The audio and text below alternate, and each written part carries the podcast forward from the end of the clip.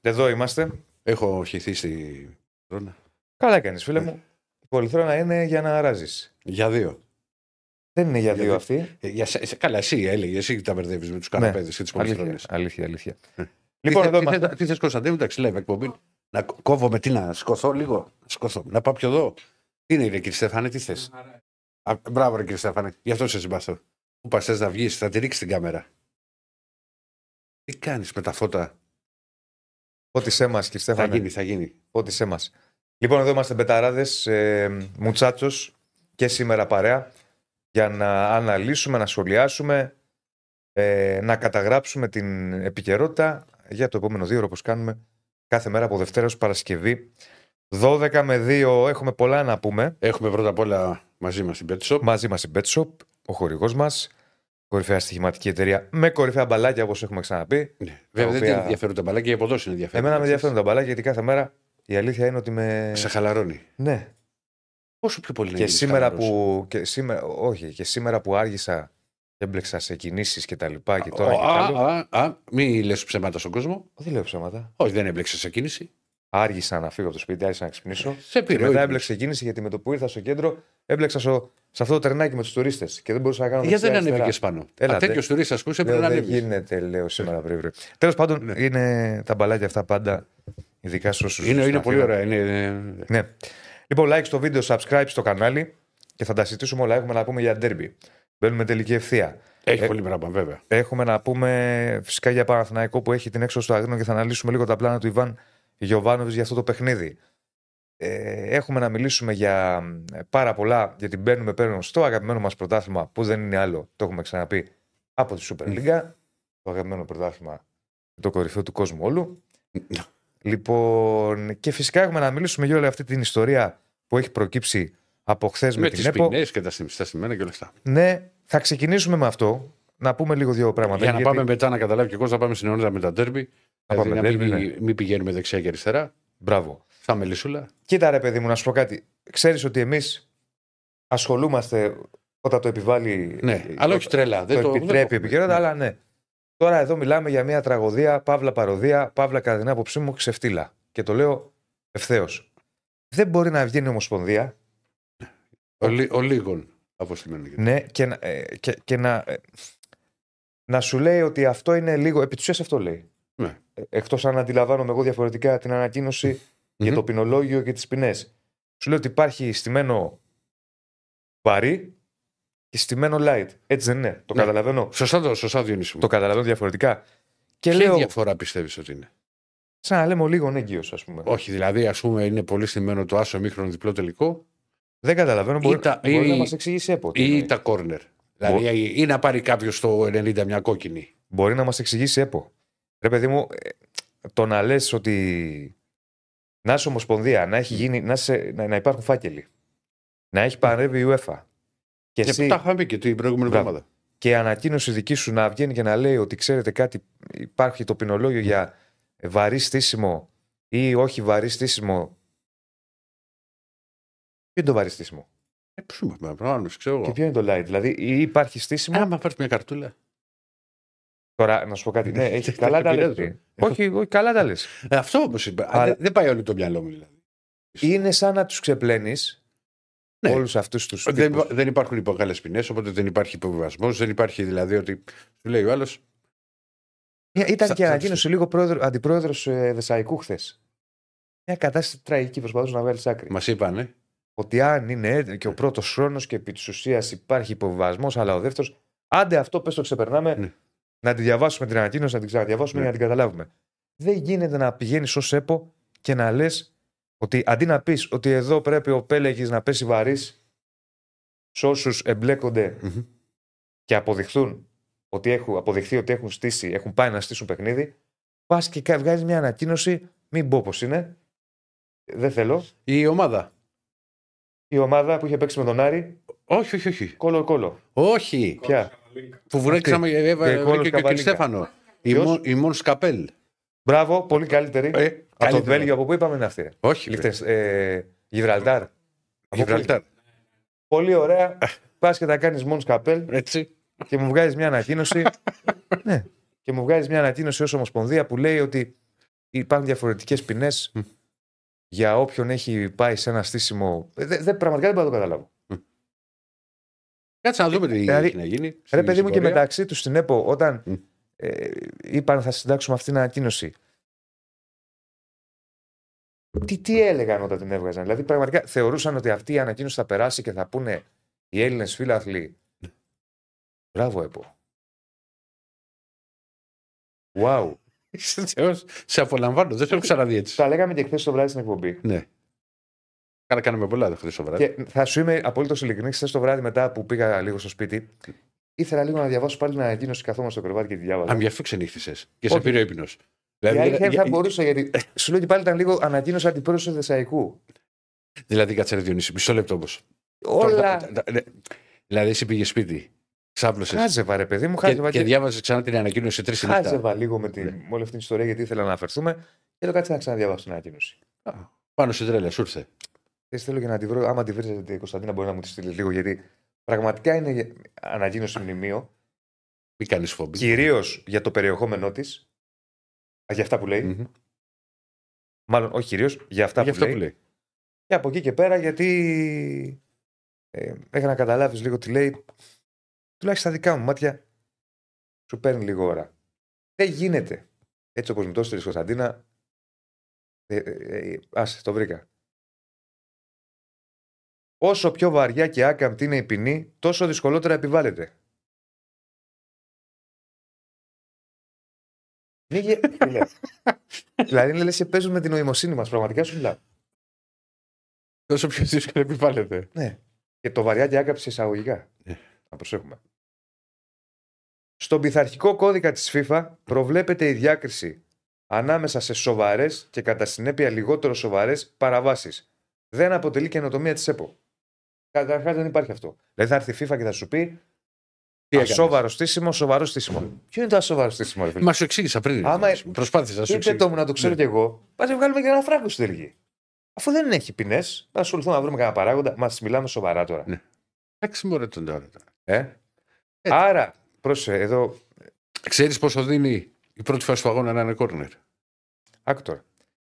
Το νέο Το ποινολόγιο δίνει τη δυνατότητα στην Ναι. Επιτροπή, αν το παράπτωμα δεν κρίνεται βαρύ, να επιβάλλει ποινή αφαίρεση τουλάχιστον τριών βαθμών. Η Super League 1 ζητούσε ποινή μέχρι 10 βαθμών. Σε περίπτωση δεύτερης παράβασης, η ποινή διπλασιάζεται. Σε περίπτωση τρίτης παράβασης, ακόμα και αν το παράπτωμα δεν είναι βαρύ, η ομάδα υποβιβάζεται. Άρα, υποβιβασμός προβλέπεται από την πρώτη παράβαση. Αν η Επιτροπή την κρίνει ως σοβαρή. Τι βουλε τώρα. Κάτσε, Διονύη, μη- Κολοκύθια με τη ρίγανη. μη- Μιλάμε. ε, ε, Όχι, πώς φίλε, το έλεγε ο γιατράς; Κολοκύθια τούμπανα. Κολοκύθια του μπανα. Μάλιστα. Έλα ρε τώρα. Ε, κοίτα, μη με κάψεις τώρα πρωί-πρωί. Έχουμε ολόκληρη μέρα Μπακαλιόκο, μπροστά μας. άσε μας τώρα με τις μαγκέ που μα λόγισε τι προάλλε. Δεν είμαι. Μια χαρά ξεφορτωμένοι είμαστε, αλλά λέμε ότι. Τι σημα- Όχι, ο Μπακαλιόκο είναι συνέχεια μας στέλνει αυτά. Ότι τι είσαι φορτωμένος; Ξεφορτώσε λίγο.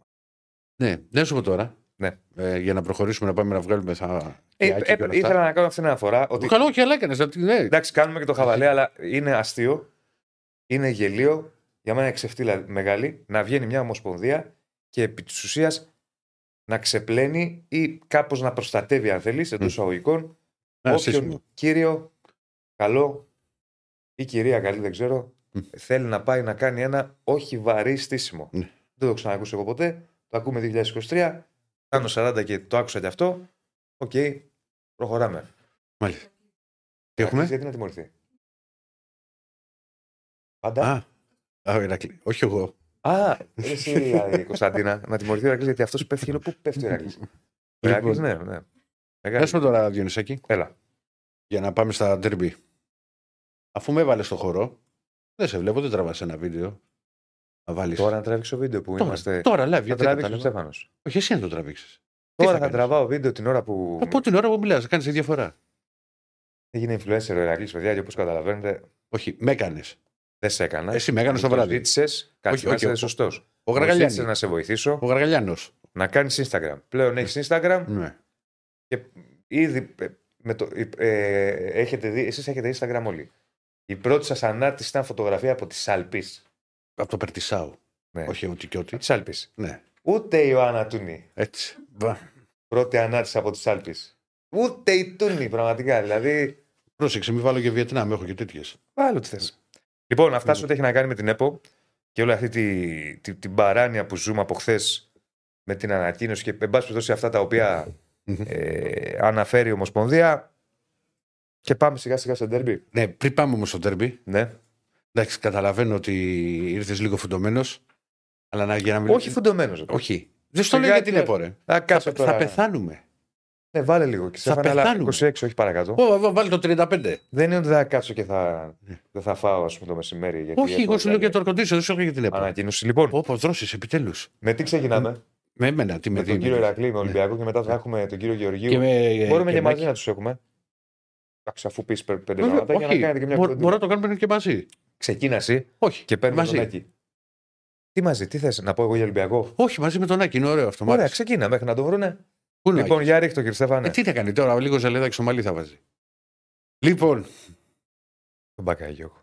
δεν το- τι Για σου πάμε. γράφει ο Μπακαγιούκο, δεν το, το έχω χάσει. Λοιπόν, Λοιπόν, έχουμε και λέμε τελική ευθεία. Το Ναι. ευχάριστο αυτό που, που βγήκε, ξέρεις τι, από τη χθεσινή προπόνηση είναι ότι έβγαλε σημαντικό μέρος της Σοϊμπόρα, οπότε ο Ολυμπιακός δεν αντιμετωπίζει το παραμικρό πρόβλημα για τον τέρμι της Κυριακής. Δεν, υπάρχει, περι- δεν θεωρώ ότι ο Ιμπόρα θα ξεκινήσει. Έχει χάσει και τόσε προπονήσεις, αλλά δεν είναι και η πρώτη λύση. Δηλαδή το δίδυμο στον άξονα είναι το Έζε Καμαρά. Αυτό δεν αλλάζει με, δεν αλλάζει με τίποτα. Όμως είναι ευχάριστο γιατί με τον Ιμπόρα αποκτά μια, α, μια επιπλέον λύση για τον άξονα και ανάλογα με το πώς θα εξελιχθεί α, το παιχνίδι, μπορεί ο Μαρτίνεθ να αποφασίσει, ξέρεις, να, τον- να τον ρίξει μάχη το τελευταίο 20 λεπτό, σαν- στην τελευταία μισή ώρα. ναι. Θα είναι, εν πάση περιπτώσει, μια Έτοιμο επιλογή. πόλεμος. Φυσικά και θα είναι μια επιλογή, ειδικά σε περίπτωση Ναι. που ο Ολυμπιακός είναι μπροστά στο σκορ και πηγαίνει το μάτι προς το τέλος. Για την εμπειρία του είναι πολύ πιθανό μετά να, να μπει ε, και να πάρει α, χρόνο συμμετοχής. Ε, δεν νομίζω ότι έχουν αλλάξει τα πλάνα για, για την ενδεκάδα. Το, το δίλημα παραμένει το ίδιο και αφορά τη χρησιμοποίηση του Κίνη του Ορτέγκα. Εγώ εξακολουθώ να πιστεύω ότι ο Κίνη έχει προβάδισμα. Ε, γιατί έβαλες ακουστικά; Γιατί θα βγάλουμε τον Άκη σε λίγο. Άτε να βάλω κι εγώ. Για πάμε. Λοιπόν. Και. Δηλαδή, νομίζω ο- είναι ο Πασχαλάκης κάτω από τα δοκάρια δεξιά, ο Ροντινέιν, ο Ρέτσος με το Φρέιρε και ο Κίνη αριστερά. Έζε ε, Μαντί Καμαρά, Φορτούνης Μασούρας, Ναι, στον ελεύθερο ρόλο του δεύτερου επιθετικού, ναι. ε, πίσω από τον Ελ Καραμπή και Μπιέλ. Ε, θα με ρωτήσουν φυσικά πολλοί φίλοι ε, που έχουμε και με τις ερωτήσεις που τις απαντάμε στο τέλος. Ε, είναι ο, γιατί να μην παίξει ο Ποντένσε. Ο Ποντένσε χρειάζεται αγωνιστικό ρυθμό. Έχει ανεβάσει στροφές. Είναι πολλά τα χαμόγελα α, στο Ρέντι για την κατάστασή του. Αλλά δεν νομίζω, δεν είναι αυτή, τη- όχι δεν νομίζω, αυτή τη στιγμή δεν είναι για να βγάλει 90 λεπτά. Δηλαδή η προσπάθεια που γίνεται περισσότερο είναι για να παίξει με σημαντικό χρονικό διάστημα με τη Φράιμπουργκ. Γιατί θυμίζουμε ότι έχουμε πια και τα ευρωπαϊκά παιχνίδια τα οποία πάντα σκέφτεστε. ναι. Σκέφτονται και οι προπονητές και κάνουν και τη διαχείριση και έχουν στο μυαλό τους τον τρόπο με τον οποίο θα βάλουν όλα τα. Γιατί είναι πολύ σημαντικά μάτια. Είναι ΑΕΚ Ολυμπιακός, Ολυμπιακός Φράιμπουργκ. Και ακολουθεί μετά το Κυφυσιά Άρης όπου μέσα σε 11 μέρες ουσιαστικά ο Ολυμπιακός θα έχει να δώσει 4 παιχνίδια. Είναι μεγάλος αριθμός. Ε, μ, Συγγνώμη λίγο, με συγχωρείτε, θα το χάσω. Τι; Συγγνώμη, επειδή. Ναι. Ε, ε, Μίτσο μου, για, επειδή στέλνει για την ΕΠΟ, ότι δεν μας είπες όμως ότι η FIFA έδωσε συγχαρητήρια για τον οικονομικό έλεγχο. Ναι, υπάρχει ανακοίνωση της ΟΕ, της ΕΠΟ που λέει ότι η UEFA, συγγνώμη, στέλνει συγχαρητήρια για τον οικονομικό έλεγχο. Μμ. Ωραία, μπράβο. Τι σχέση έχει αυτό με τα στημένα και την ανακοίνωση της ΕΠΟ. Το διαβάζω γιατί θα φύγουμε από την ενότητα της ΕΠΟ Ναι, και ναι, θα το ναι. ξεχάσω μετά. Δεν Διονύση. Έλα. Εντάξει, εγώ δεν μπορώ όταν λέω, ξέρεις, να βλέπω και τα μηνύματα. Ναι, ναι, ναι. Λέω, Είναι, είναι χαμόγελα για ποντένσε, έχουν γυρίσει και, ε, και οι διεθνείς. Σίγουρα στο μυαλό των φίλων του Ολυμπιακού υπάρχει και τρομερή αντιπο- ε, ο- ανυπομονησία για να δουν την τριάδα κάποια στιγμή. Δηλαδή το Γιώβετιτς, το Λμπάκεν Ποντένσε, το καταλαβαίνω. Α, αλλά δεν νομίζω ότι αυτό το πράγμα θα συμβεί τώρα α, για το ντέρμπι με την ΑΕΚ ε, την Κυριακή. Ε, έχουμε και λέμε. Ε, πάγαμε το γάιδαρο όσον αφορά τα, τα προκριματικά τα οποία μας βάζουν όλοι σε ένα, σε ένα πάγο, βάζουν και τον κόσμο και εντάξει αυτό θα σημαίνει και φυσικά και στις άλλες ομάδες, απλά εγώ μιλάω για, το, α, για τον Ολυμπιακό. ναι, ναι, ναι. Υπάρχει τρομερή ανυπομονησία για να ξαναδούν την ομάδα. Αυτό είναι, είναι δεδομένο μετράνε τις μέρες. Ο Χάρη το λεγόντα σαν του φαντάρους λίγο πριν, τη- πριν την απόλυση και μάλιστα είναι και, το, γίνει και μεγάλο παιχνίδι με στην επανέναρξη του πρωταθλήματος. Ο Μαρτίνεθ μίλησε ξανά στους παίχτε και, και είπε ότι αντιμετωπίζουμε μια ομάδα η οποία περισπηρεί το πρωτάθλημα και πρέπει να πάμε να, δείξουμε για να μπορέσουμε να κερδίσουμε, ε, να ακολουθήσουμε το πλάνο μας. Ε, και σίγουρα θα τους ξαναμιλήσει γιατί είναι κάτι το οποίο το συνηθίζει α, πριν τα παιχνίδια. Και χθες το είπα από ολόκληρη ανάλυση πώς έγινε. Τους μαζεύει όλους τους τους παίχτες, αλλά και κάνει έναν κύκλο πριν τις προπονήσεις και πολλές φορές και αυτός ο κύκλος γίνεται και πριν την έναρξη ε, των αγώνων. Τώρα, αν θα μου πεις πώς θα παρουσιαστεί ο Ολυμπιακός, αυτό δεν μπορώ, Διονύση μου, ξέρεις, να σα απαντήσω. Απλά τα, τα δείγματα και τα μηνύματα που, έχει αφήσει, που έχουν αφήσει οι πυρεώτε το πρώτο μικρό κομμάτι της σεζόν είναι άκρο ενθαρρυντικά. Ενθαρρυντικά γιατί είναι μια ομάδα η οποία. Πιο πολύ στην πορεία. Εννοώ ότι στο πρώτο κομμάτι της σεζόν. Τώρα το βάζω όλο το κομμάτι της σεζόν. Ναι, ναι, ναι. Δηλαδή βάζω Μέχρι την τη διακοπή. μέχρι τη διακοπή. Ναι. Όχι τόσο στις αρχές. Όσο περνούσε ο καιρός, έδειχνε και καλύτερο πρόσωπο. Βεβαίως. Αυτό νομίζω. Δηλαδή με την Γκένκ. Okay. Με την King ήταν εντελώς διαφορετικά με- παιχνίδια. Ήταν δύσκολα περνώντας παιχνίδια. τα- Και ήταν και τα πρώτα μάτς. Δεν γινόταν. Και με τις αίρε δεν ήταν καλός. Σιγά σιγά όσο Α- περνάει ο ανέβαινε, καιρός- ανέβαινε, Αυτό, ανέβαινε, αυτό, ανέβαινε. Και αυτό είναι, αυτό είναι το σημαντικό. Και ακόμα δεν είναι 100% έτοιμο. Ποιος είναι 100% ρε Ρακλή, σιγά. Ωραία, το- δηλαδή, προφανώς. μη- μη πω- Και με τόσους νέους παίκτες. Λοιπόν, ε, το θέμα είναι δεν θα αλλάξει στυλ παιχνιδιού. Δηλαδή θα προσπαθήσει να έχει τη- την κατοχή και να δημιουργήσει α, προϋποθέσεις για γκολ. Ο Ολυμπιακός στα, στα πέντε τελευταία του μάτς έχει, δημιου- ε, έχει πραγματοποιήσει 111 τελικές. Είναι πολύ καλό νούμερο. Συμφωνείς ή διαφωνείς κύριε Ρεσλέ. Συμφωνώ. Ε; Συμφωνώ. Α, Είναι- βέβαια, βέβαια, οι περισσότερες είναι. Αρκετές δεν ήταν ξέρεις συναισθή, αλλά είναι τελικές. Δηλαδή δείχνει ότι. Ναι. ότι πάτε αρκετά γκολ, ωραία γκολ. Ε. Και νομίζω ότι ο Ολυμπιακός πηγαίνει στη, στην Αγία Σοφιά για να πάρει νίκη. Αλλά προφανώς σίγουρα θα πάει για Θα πάει, εκεί. ναι. Και οι δύο, εντάξει. Δεν, Derby είναι. πηγαίνει- δεν είναι ένα παιχνίδι που είναι στο τέλος που σου λες ότι μου κάνει και το χ. Κοίτα να δεις. Για μένα αυτό που είπες, Μμμ.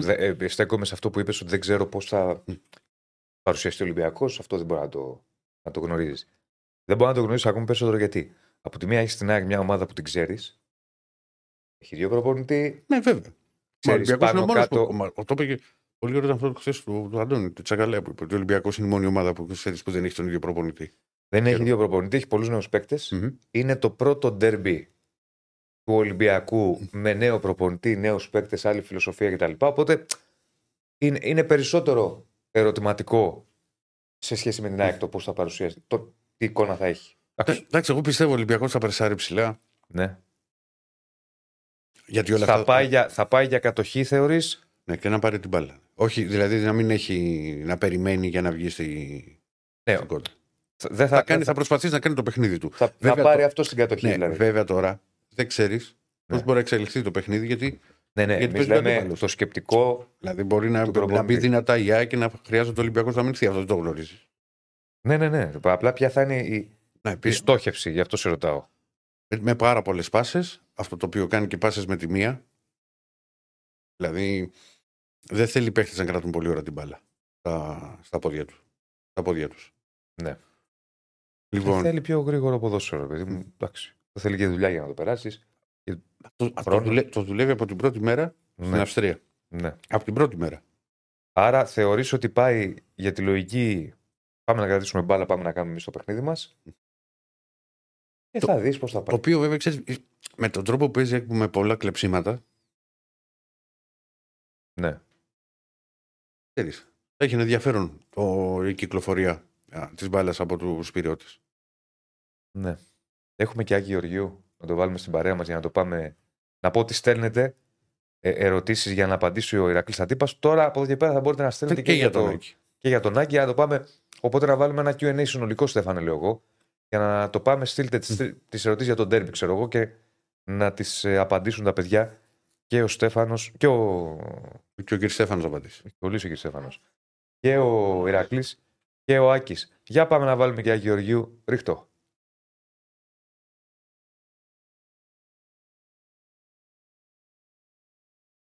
Ωραίο. Δυναμικό. Μαύρη, μαύρη, λαπλάκος, ενάτος. Γεια σου, φίλε. Μας αγκ- Φρεσκαδούρα. Καλά, καλά. Εσύ πώς είσαι. Φρεσκαδούρα σήμερα, Βάκης. Είναι αυτό που λέμε, έχω βάλει τα καλά μου. Αν θέλετε να πιούμε και ένα καφέ, είμαι ανοιχτός σε προτάσεις. Τι, τι, τι, τι, δεν άκουσα. Έχω να κατεβώ στο κέντρο, λέω μετά. Ω, Άμα να έρθει θέλετε τα να- μέρη μας, φίλε. Να έρθει τα μέρη μας. Εγώ πρέπει Μα να είναι φύγω νωρίς σήμερα. Πρέπει να φύγεις νωρίς. Εγώ σου λέω το κάνει για γούρι, να ξέρεις. Όχι, αμεί είσαι όντω. Δεν θέλει να βλέπει αξίδε πριν από τα ντέρμπι. Τι λες, Μωρέ. Γιατί τώρα, δεν του πάει έχω- καλά. Δεν έχω τέτοια γουρία. Καθάρισε ο Μίτσος. Ναι. Λοιπόν, ε, Έχω πάει και μια φορά μαζί σε την επίπεδο το Ηρακλή. έλα. Πόσο είχε έρθει; Ε, κέρδισε ο Ολυμπιακός 1-0, αλλά πέρασε η ΑΕΚ. Ήταν η ρεβάνς του κυπέλου το 17. Ναι, ναι, ναι, ναι. ναι. ναι. Α, ναι. Ε, Πάει και στο μαμαλάκι πριν για, για να πάει στην τσουκάκια. Είχες φέτα σε τσουκέκια με τον μπουρέ. με, εμείς με τον Άκη είχαμε πάει μαζί στο, Πέρσι. Το στο 0-0. στείλω 0, ναι, ναι. Σε αυτό, στην κανονική περίοδο δεν είχαμε πάει. Ή στα playoff. Όχι στα playoff, στα Όχι. playoff. Στο 0-0. Playoff, στα playoff. Ναι, έχεις Αυτό δίκιο. που θα έκρινε τον τίτλο και τελικά δεν τον Και έκρινε. τελικά τον Ήταν, έκανε. ήταν τότε με, τη, με την κεφαλιά του Καρτόσο που πάω σε όλο, το ένα, ένα, όλο το ΑΚΑ. Ε, παραλίγο να έχει 60.000 αγάλματα. Ναι, ήταν, ε, Εντάξει. Και αυτός ο Καρτόσο, ρε παιδί μου, μεγάλη γκίνια τότε. Δεν άφηνε δοκάρι για δοκάρι ε, που δεν είχε πετύχει. Εν τω μεταξύ, ξέρεις τι είχε γίνει τότε; Το είχε πάθει και η ΑΕΚ. Ε, πότε ήταν, δύο χρόνια πριν, όταν ήταν στη Β' Εθνική με το Χάρα, Μμμ. Ε, που ήταν πάλι στο τέλος ε, το γκολ ας πούμε, Ναι. που τρώει η ΑΕΚ εκεί. Ήταν και λίγο αμφιλεγόμενο ο τρόπος, τέλος πάντων. Α το παραβλέψουμε αυτό. με, γιατί με, με, το, με, με το στήθος. Έτσι ήταν. Λοιπόν. Και ρε φίλε, ξέρεις, ήταν τώρα λες να το ξαναπάθω; Και Ε, ξέρεις, ήταν, πολύ- ήταν, ήταν και το ματ το οποίο, αν θυμάμαι καλά, το 0-1 γίνεται από το Ρωμάο στο 83 ως 84. Το 84 πρέπει να έχει γίνει. Δεν το θυμάμαι, ρε Ρακλή, αυτό. Το 84 έχει κλείψει την μπάλα Ρωμάο και κάνει το 0 Και Που κάνει είχε το. μείνει παλιό του Καρδόσο και, του, και ο Αλμέιδα, ο Ούγκο Αλμέιδα, Ναι. που έπαιζε τέρμα στο τέλος γιατί είχε αποβληθεί ο Ανέστη. Θυμάσαι; Με τις δύο κίτρινες. Νομίζω. Με τις δύο που δεν κατάλαβε την πρώτη για καθυστέρηση.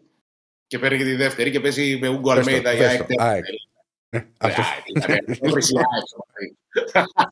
Και μάλιστα, ε, Άκη, για, εκεί- σε εκείνο το μάτι το θυμάμαι που με προπονητή Λεμονή έχω ρωτήσει, έχω μιλήσει λίγο με τον Τάκη, τώρα τα λέμε πριν το παιχνίδι, ε, ε, και μου λέει Ρακλή, και στο 84 να προηγηθώ, γι' αυτό το θυμάμαι. Μπορεί, θα, μπορεί. θα έχουμε την ευκαιρία να, να, να πάρουμε την νίκη. Και όταν γίνεται στο 84 το 0-1, λέω να πετύχει το λεπτό. Μάγος είσαι. Ναι, ξέρεις, δεν μου είπε να, να βάλουμε τον γκολ προς το τέλος. Μου λέει στο 84. Κοίτα να δεις, Ναι, γίνεται- ναι, ναι. γίνεται το, η κεφαλιά του Καρδόσο. Δεν το θυμάμαι καθόλου εγώ τώρα. Τι Τι, μου λες μι- τώρα, μι- Κάρλο, δεν μιλάμε θυμάμαι το- καθόλου το μάτσο. Μιλάμε για κεφαλιά. Εγώ είχα πει γκολ στη μετάδοση. Ναι. Πάμε, ακιάστε τώρα, μην αρχίσουμε τα, τα ρετρό και θα, θα φτάσουμε στις δύο.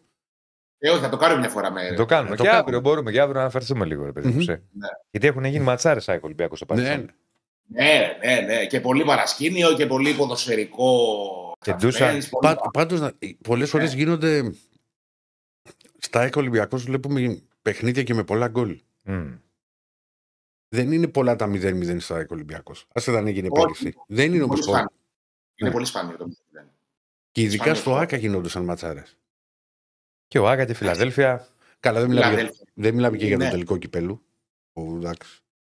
Ξεκίνησε Σάββατο και τελείωσε Κυριακή. Τρεις ώρες το λεπτό. Τέσσερις ώρες, πόσες ώρες είναι αυτό το γήπεδο; Δεν Τέσσερις θυμάμαι ώρες; τώρα. δεν- Αλήθεια σου λέω δεν θυμάμαι. Ε, Με τη... έχει... Μα έχει... ήταν τότε που έγινε viral ο Κόκαλης. Που έκανε αυτό. Το, Φοβερό. αυτό το κίνηση. Έχει, το είχε γίνει. Ποιος είχε χάσει πέναλτι; Τζόρτζεβιτς. Ε, Ο Τζόρτζεβιτς ήταν παράδειγμα στο πέναλ του Τζόρτζεβιτς. Και έχει αυτό το. Τζόρτζεβιτς, Καταπληκτικό σου λέει να τελειώσουμε ποτέ σήμερα. Ήταν το- Ήταν το τελευταίο μάτι της καριέρας του Τζόρτζεβιτς. Ναι, ναι, το τελευταίο μάτι. Ναι. Σωστά τα θυμάσαι; Για πάμε. Τέλος πάντων, πάμε στα τωρινά. Ε, ακόμα πιο χλωμό του Γκαρσία όσο περνάνε οι μέρες και οι ώρες. Δεν υπάρχει κάποια ενημέρωση νεότερη, αλλά εγώ αν έπρεπε κάπου να βάλω τα λεφτά μου για το ενδεχόμενο να προλάβει να παίξει στο ντέρμπι, θα δεν βάζα ότι δεν. Ε, χάνει πολύ έδαφος και αυτό που μαθαίνουμε είναι ότι ούτε σήμερα πρόκειται να μπει στην προπόνηση. Δεν, έχει, δεν υπάρχει κάποια ενημέρωση ακόμα. Όμως οι πληροφορίες που φτάνουν στα αυτιά μας ας πούμε, από τα σπάτα είναι ότι οι- οι περισσότερες πιθανότητες είναι στο να μην Μμμ. ε, προλάβει ο Γκαρσία να παίξει. Ε, και αυτό, ξέρεις, ε, δημιουργεί ένα, πώς να το πω, κανείς στην ΑΕΚ δεν ε, θα ήθελε να σκέφτεται το ενδεχόμενο στο πρώτο ντέρμπι της χρονιάς να μην ε, έχει η ομάδα διαθέσιμο τον Κατσίνοβιτς και τον Γκαρσία και να έχει και κουρασμένο τον Πινέδα. Έτσι, γιατί και ο Πινέδα ήρθε σήμερα στην ε, Ελλάδα μαζί με τους υπόλοιπους διεθνείς. Ε, Όμως ήρθε από την άλλη άκρη της γης. Και σίγουρα δεν είναι σε επίπεδο φρεσκάδας ε, στο βαθμό τον επιθυμητό. Ε, μαζεύονται η αλήθεια είναι τα προβλήματα της. Περιμένουμε να μάθουμε και για το Βίντα. Ε, που σας είχα πει ότι ταλαιπωρούνταν από μια ίωση. δεν υπάρχει κάποιο... Ναι. Η λογική λέει ότι επειδή είναι πολλές ημέρες θα παίξει, όμως δεν υπάρχει, δεν μπορώ να το πω, ε, δεν προκύπτει κάτι που να προδικάζει ότι θα παίξει. Ε, θα το δούμε στην πορεία. Σήμερα πιστεύω θα έχουμε νεότερα και σε αυτό το θέμα. Ε, παιδιά, η ΑΕΚ είχε εντωμεταξύ και νομίζω ότι είναι η ομάδα με τους περισσότερους διεθνείς, αν δεν κάνω λάθος. Είχε 11 στον αριθμό. Αν βάλει κανείς και τους τραυματίες, ε, έλειπαν 14 παίκτες από το κανονικό πρόγραμμα όλες αυτές τις μέρες στα Σπάτα. Οπότε καταλαβαίνει ο καθένας ότι ήταν ανέφικτο να δουλέψει ο προπονητής. Δηλαδή, αυτά που λέμε καμιά φορά τα κλισέ, ε, να δουλέψουν οι ομάδες. Ε, είναι δύσκολη στη διακοπή. Στη διακοπή γιατί λείπουν πολλές ώρες οι διεθνείς. Πάρα, πολύ. Αυτό που μπορεί να κερδίσουν οι ομάδες είναι αν υπάρχει κάποιος τραυματίας, ξέρεις να το ξεπεράσει γιατί περνάει ο καιρός και να είναι έτοιμο πόλεμο. Ή όταν έχουν έρθει νέοι παίχτες που δεν έχουν πάει στις εθνικές ομάδες να μπορέσουν να δουλέψουν μαζί τους με ένα ειδικό πρόγραμμα και να προσαρμοστούν και περισσότερο δεν είναι εύκολο. δεδομένα. Δεν είναι πάντως περίοδος στην οποία μπορεί να κάνεις πολλά πράγματα. Όχι, όχι. όχι είναι, οι προπονητές θα θέλανε. Μάλλον εντός αγωγικών θα θέλανε, όλοι θέλουν να έχουν διεθνεί, γιατί εντάξει, δείχνει και το επίπεδο yeah, μιας ομάδας. Αλλά αν μπορούσε, αν μπορούσε να μην πήγαινε κανένας, θα ήταν για τους προπονητές ευχής έργο, ας πούμε. Α, εντάξει, τι να κάνεις. Φανταστείτε ότι μετά τον αγώνα με τον ε, Βόλο, τη Δευτέρα δηλαδή μετά τον αγώνα με τον Βόλο την πρώτη μέρα που ξεκινήσαμε τις εκπομπές. Ε, στα Σπάτα, στην ΑΕΚ υπάρχουν καθημερινά 15 απουσίες από, το, από την προπόνηση. Ε. Βάζω και τους τραυματίες μαζί. Δηλαδή, φανταστείτε κάποιος μια ομάδα με ένα ρόστερ 25-26 παιχτών να λείπουν οι 15. Ναι, δεν γίνεται. Δεν, δεν, δεν κάνεις σημασία. Και κάποια πράγματα. Και όσο και να ανεβάσεις από την ομάδα Β, δεν μπορείς να κάνεις. Ναι, ναι. Ναι. Μα και να ανεβάσεις για να βγει προπόνηση, κάποιες φορές ανεβάζει ο Αλμέιδα. Απλά ξέρεις, δεν μπορείς να δουλέψεις με αυτούς που θα παίξουν στο παιχνίδι. Δηλαδή η ομάδα γυρνάει από κενό αυτή τη στιγμή. Σήμερα ξεκινάει και δουλεύει πρώτη φορά όλοι μαζί ε, μετά, την, ε, μετά τη διακοπή και απομένουν δύο μέρες για το παιχνίδι. Δηλαδή άλλες δύο προπονήσεις της Παρασκευής και του Σαββάτου. Και εκεί δεν προπονείται γιατί θα γίνει το ναι, παιχνίδι. Και, και, του, Σαββα... και, του, και του Σαββάτου δεν είναι και πολύ δυνατή προπόνηση. Πάντα ε, η προπόνηση ναι, πριν από τα μάτια. Ναι. Η τελευταία. Μιλάμε για προπονήσει, σε πάση περιπτώσει, mm-hmm. ε, προετοιμασίας για τον αγώνα με τον Ολυμπιακό. Βέβαια, αυτό είναι μια συνθήκη στην οποία η ΑΕΚ, η φετινή ΑΕΚ, με, με, την, με δεδομένη και την επιστροφή της στην Ευρώπη, θα τη ζει συχνά. Δηλαδή, θα είναι πολύ λιγότερο το διάστημα που θα προπονείται και πολύ συχνότερο το διάστημα που θα παίζει. Θα παίζει την Πέμπτη, θα κάνει αποθεραπεία την Παρασκευή, θα κάνει μια χαλαρή προπόνηση, θα ξαναπέζει την Κυριακή. Καλά, έτσι θα πάνε μια... τώρα. Δεν γίνεται. Ναι, είναι μια συνθήκη στην οποία πρέπει να συνηθίσει η ομάδα και την οποία δεν είχε συνηθίσει την περασμένη σεζόν που υπήρχαν αγώνες μόνο του ελληνικού πρωταθλήματος και του, και του κυπέλου. Ε... Σε, εμάς, σε εμάς, στον Ολυμπιακό που ισχύει το ίδιο, ο Ολυμπιακό του κάνει 13 χρόνια αυτό. Να έχει πάντα με όμιλο και ε, να γίνει τη διαχείριση των αγώνων. Είναι κάτι που το γνωρίζει πολύ καλύτερα. Σίγουρα. Σίγουρα. Εντάξει, βέβαια, άρα η Ηρακλή, ξέρεις, δεν είναι όπως ήταν τα παλιά τα χρόνια που ήταν. Ε, δεν διαφωνώ ο κορμός του Ολυμπιακού, ρε παιδί μου, ήταν. Ναι, πολλά χρόνια. Ναι. Αλλάζουν οι παίκτες. Τώρα είναι, πάνε και έρχονται οι παίκτες. Ε, Αυτό είναι ένα άλλο μεγάλο θέμα που μπορούμε να το συζητήσουμε σε κάποια. Γιατί δεν, δεν μένουν οι παίκτες όπως μένανε παλιότερα. Παντού ρε παιδιά, όχι μόνο να, το παγκόσμιο ποδόσφαιρο. Ναι, βέβαια.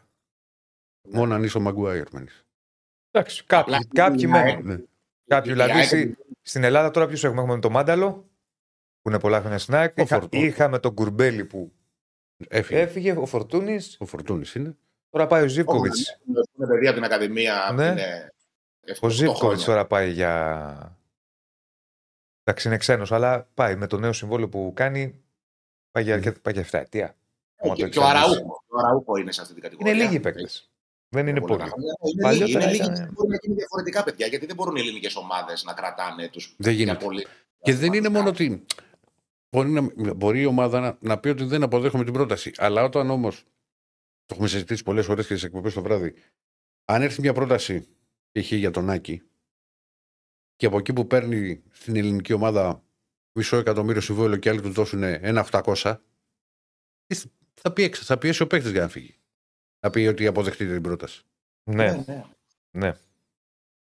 Αυτό, παιδιά, είναι μια συνθήκη που καλός ή κακός, κακός λέω εγώ, γιατί αλλιώς τα έχουμε μάθει τα γράμματα, αλλά ε, δεν, δεν μπορεί το ελληνικό ποδόσφαιρο, ειδικά το ελληνικό ποδόσφαιρο, γενικά είναι παγκόσμιο το φαινόμενο αυτό, αλλά δεν, δεν μπορεί να.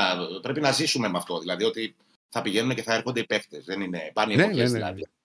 Δηλαδή, δεκαετία του 90, εγώ θυμάμαι ε, από το δημοτικό, όταν ήμουν μέχρι να πάω φαντάρος, η ΑΕΚ είχε τερματοφύλακα τον Ατματζίδη, ας πούμε. Μμμ. Καταλαβαίνετε. Κάτι τέτοιο δεν πρόκειται να γίνει ποτέ Όχι, ξανά στα. Όχι. Είναι, παλιότερα ήταν ο κανόνας. Έχεις δίκιο, έχεις δίκιο. Υπήρχε Ναι. ένα ελληνικός κορμός και έφεραν κάποιους ξένους. Ο κανόνας και γι' αυτό ξέρεις τότε, επειδή οι παίκτες δένονταν με τις ομάδες τα πολλά χρόνια κτλ. Υπήρχε και η- το δέσιμο και του οπαδού με τον παίκτη, πολύ περισσότερο από ό,τι τώρα. Ένα. Και υπήρχε μεταξύ τους η καζούρα. Δηλαδή θα έβγαινε, ξέρω εγώ, κάπου θα βρισκόταν ο Σαραβάκος, λέω εγώ τώρα, με τον ε, Μητρόπουλο. Μου, ε, τα λέω έτσι. Τσούρσε πάνω, ναι. ναι. Ναι, ρε παιδί μου, ξέρεις, θα κάνανε και την καζούρα μεταξύ τους. Τώρα, και τώρα θα- δεν είναι όμως. Δεν υπάρχει τώρα αυτό το δέσιμο. Κάποτε ήταν πενταετίες, αν θυμάστε. Ο Ηρακλής Θα Οχταετίες. θυμάται και καλύτερα, οχταετίες. Οχταετίες. μπορούσαν κιόλας να φύγουν οι παιδιά τότε. όμως. μπορούσαν Δεν να ήταν ότι απλά ήθελαν να μείνουν. Δεν, δεν μπορούσαν να φύγουν. Ναι, ναι, ναι. Ε, δεν σ' άφηνα, δεν σ' άφηνα να φύγεις. Δεν σ' άφηνα. Γι' αυτό και πολλοί παίκτες και τότε. Βέβαια ήταν και άλλη κατάσταση με το, τα ευρωπαϊκά κτλ. Αλλά δεν πήραν και. ενώ θα μπορούσαν να πάρουν μια μεταγραφή στο εξωτερικό. Εννοείται. ναι, Δεν τους άφηναν. Εννοείται. Δηλαδή, φαντάσου σε όλη τη δεκαετία του 90, στο εξωτερικό έπαιξαν, ας πούμε, σε καλές ομάδες. Ο, ο, ο Δόνης, που πήγε στην Blackburn, ο Τσάρτας, νομίζω ο Δόνης ήταν και ο πρώτος που Ο έφυγε. την Δόνης, ο δεκαετία του 90. Τσάρτας, ο Μαχλάς, Ο Μαχλάς, τρεις παίχτε. Τέσσερις με τον Αναστασίου, να σου πω. εγώ κιόλας. Ζαγοράκης. Ζαγοράκη πότε ήταν; Να καλά, είχε- είχε φύγει και Α, Γεωργ- εκεί τέλη δεκαετία του 90 είχε πάει και ο Ζαγοράκης εκεί στη Καλά, Λέστερ. ναι. δε- το Γεωργάτο. Γεωργάτο είναι. είναι λίγοι. Έχει λίγοι. πάει δύο φορές. Ναι. Ναι. Καλά, πιο μετά παλιά μόνο δεν το δεκαετία- συζητάμε. Πιο, πιο πριν είχε πάει ο Νασόπουλο στην Αβελίνο. Μόνο, τέλος. Ναι, θα μόνο μπορούσαν αυτό. να πάνε τώρα παίκτες. Ε, δεν δεν γινόταν. Και ο Βρίζας Δεν και ο γινόταν. Ταμπίζα, ναι, υ- υπήρχαν, όχι πάρα πολύ. Λοιπόν, Τέλος ε, πάντων. Κατά τα άλλα, έρχεται την Παρασκευή ο Κάλενς, το έχουμε πει και χθες. Ναι. Ε, εννοείται ότι δεν υπολογίζεται Ε, ναι, μα πώς να πω. ε, για τον Ντέρμπι και θα πάρει μια περίοδο προσαρμογής μέχρι να μπει στην ομάδα, να συνηθίσει στο group, τις νέες συνθήκες, όλα αυτά.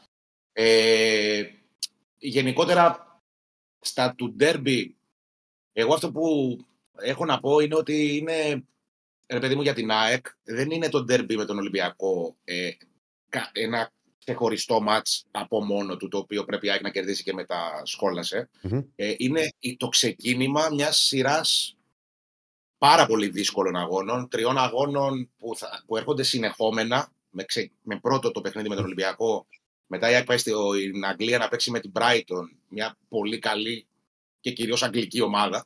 Και άλλα. Ε, και, και θα δει. Πάντα στα αγγλικά γήπεδα υπάρχει ένας διαφορετικός ρυθμός.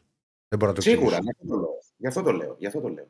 Ε, και μετά η ΑΕΚ πάει καπάκια στη λεωφόρο να παίξει με τον Παναθηναϊκό. Όλα αυτά τα παιχνίδια τις κάθονται μαζί σε διάστημα περίπου μία εβδομάδας, 8 ημερών. Και καταλαβαίνει ο καθένας ότι ε, δεν είναι. Δηλαδή, εννοείται ότι έρχεται ένας πολύ μεγάλος αντίπαλος στη Φιλαδέλφια, όπως είναι ο Ολυμπιακός. Ένα πολύ δύσκολο ντέρμπι, ένα δύσκολο παιχνίδι, όμως δεν είναι από μόνο του. Δεν είναι ο μοναδικός στόχος της ΑΕΚ σε αυτές τις 8 μέρες ε, το ντέρμπι με τον Ολυμπιακό. Γι' αυτό ενδεχομένως να γίνει και μια διαχείριση και στην πορεία. Ε, δηλαδή, μην περιμένει ο κόσμος ότι θα δει ε, μια καλή εντεκάδα, ας πούμε, ε, τρεις φορές. αυτό ήθελα να σε ρωτήσω κι εγώ αρχικά για τον Ντέρμπι. Τώρα, ναι, Α- μετά α- πρέπει να απλά, κάνει διαχείριση. απλά και μου τώρα θα με, θα με βρίζω στα μηνύματα, αλλά. Είναι, συ- φυσικά και δεν κρίνει κάτι. Είναι σημαντικό μάτι και θα σου πω γιατί. Η ΑΕΚ έχει την κέλα με το Μπαρσεραϊκό. και ακολουθούν δύο ντέρμπι. Το, το κλασικό, το δημοσιογραφικό κλισέ που λέει, ε, στα ντέρμπι όλα τα αποτελέσματα είναι πιθανά, δεν μπορεί να σου προκαλέσει και κάτι, μια τεράστια έκπληξη. Αν η ΑΕΚ χάσει και τα δύο, θα έχει μετά τρομερή πίεση γιατί θα μείνει 8 βαθμούς πίσω. Πέμπτη αγωνιστική. Κοίτα, εγώ θα σου το πω κι αλλιώς. Ναι. δεν έχει άδικο αυτό που όχι. Γιατί να Καταλαβαίνεις σε πώς το λέω. Ναι. Εγώ ε, αυτό που λέω είναι ότι αν η ΑΕΚ χάσει από τον Ολυμπιακό στη Φιλαδέλφια. Τώρα η ΑΕΚ είναι από τον Ολυμπιακό, είναι στους 5 βαθμούς με ένα παιχνίδι λιγότερο η ΑΕΚ. Ωραία. Αν, πάει, αν η ΑΕΚ χάσει, σημαίνει ότι πάει στους 8 βαθμούς από τον Ολυμπιακό. Όχι, όχι. Του πέντε, βρε. Στους 8 με ένα παιχνίδι λιγότερο. Να, ναι, ναι, ναι, ναι, ναι, Ψυχολογικά όμως μέχρι να παίξει αυτό το παιχνίδι. Είναι πολύ βαρύ. Βλέπεις αυτό το ναι, αυτό. Ναι, ναι, ναι, έχει δίκιο, έχει δίκιο. Έχει δίκιο, έχεις δίκιο. Να πω, παρότι έχεις ένα παιχνίδι λιγότερο που εντάξει, κατά πάσα πιθανότητα θα το πάρεις με τον Πανετολικό στη Φιλαδέλφια. OK. Okay. Το 8 θα είναι βαρύ. Και γενικά, επειδή ε, η ομάδα προέρχεται από μία. Ε, τώρα είναι, είναι βαρύ να το πω αποτυχία με την Αντβέρπ, γιατί okay, δεν, είναι, δεν κατάφερα να μπει στους ομίλους, δεν το βλέπω σαν αποτυχία με την έννοια ναι, του όρου. Όπως, ε, δεν το λέω δηλαδή Δεν είναι εύκολες ομάδες, πρέπει να το καταλάβει ο κόσμος. Δηλαδή, μπορεί, ας πούμε, να... δεν είναι ρε παιδί μου ότι θα έπαιζες. Ξέρω εγώ, με μία Ποιες ήταν οι δυνατές που μπορεί να υπήρχαν με τον Άγιαξ. Και να πεις, Α, έμεινε έξω από τον Άγιαξ, ο κόσμος θα το δεχόταν πιο εύκολα. Αλλά η Adverb είναι σοβαρή ομάδα. Η Γκένκ είναι πολύ σοβαρή ομάδα. Η Μπράγκα είναι πολύ καλή ομάδα. Δεν, τι, δηλαδή, ομάδες της σειράς, στις οποίες έχουμε 3 και 4 γκολ. Και πιο οργανωμένες ομάδες από τις ελληνικές και με καλύτερες βάσεις. Τα έχουμε πει και με πολλούς νεαρούς και με σχέδιο, με πλάνο, με όλα αυτά. Εγώ, και είναι νταμπλούχος Βελγίου, έτσι, δηλαδή να ξέρουμε και τι λέμε. Δηλαδή, η ΑΕΚ είναι νταμπλούχος Ελλάδας, OK. Okay. Κοιτάξτε που είναι η Ελλάδα στην κατάταξη της UEFA και κοιτάξτε και που είναι το Βέλγιο. Ε, Όμως δεν παύει να είναι μια αγωνιστική αποτυχία. Ήταν ένας στόχος που δεν κατάφερε να φέρει εις πέρας η ομάδα και όλα αυτά δημιουργούν μικρούς μικρούς τριγμούς. Όχι ότι υπάρχει κάποια γκρίνια ή κάποιος μεγάλος τριγμός. Όχι. Απλά θα υπάρξει μια πίεση. Αυτό, μια πίεση παραπάνω. Γιατί και ο κόσμος ΣΑΕΚ ε, την περασμένη σεζόν, ξέρεις, πήγε και η ΑΕΚ από το 0 στο 100 και οι ομάδες πάνε από το 0 στο 100 στην. Η, η, η καθημερινότητά τους, η πραγματικότητά τους είναι λίγο. Ξέρεις, μέχρι να καταλάβεις και πού βρίσκεσαι και πού πατάς, είναι λίγο περίεργα. Εδώ η ΑΕΚ από εκεί που δεν κατάφερε να πάρει εισιτήριο να παίξει στην Ευρώπη, πέρσι πήρε τον Ντάμπι και υπάρχει κόσμος, στην Ελλάδα ζούμε, που νομίζει ότι η ΑΕΚ είναι άτρωτη, ότι θα έρχονται εδώ στη Φιλαδέλφια και θα κάνουν 3-0. Ε, δεν είναι όμως έτσι τα πράγματα και είναι μια προσγείωση στην πραγματικότητα ένα αρνητικό αποτέλεσμα, όσο λογικό και αν μπορεί να είναι ε, απέναντι στην πρωταθλήτρια Κροατίας, ας πούμε, ή απέναντι στην ε, Ταμπλούχο Βελγίου. Γίνονται αυτά. Όμως, σε περίπτωση αποτυχίας της ΑΕΚ στο Τέρμπι, και μιλάω για ήττα, γιατί εντάξει, μια ισοπαλία είναι πάντα στο πρόγραμμα, ειδικά σε αυτά τα μάτς. Ε, το εντός, η εντός έδρας ήττα είναι που είναι πιο βαριά στα Τέρμπι συνήθως.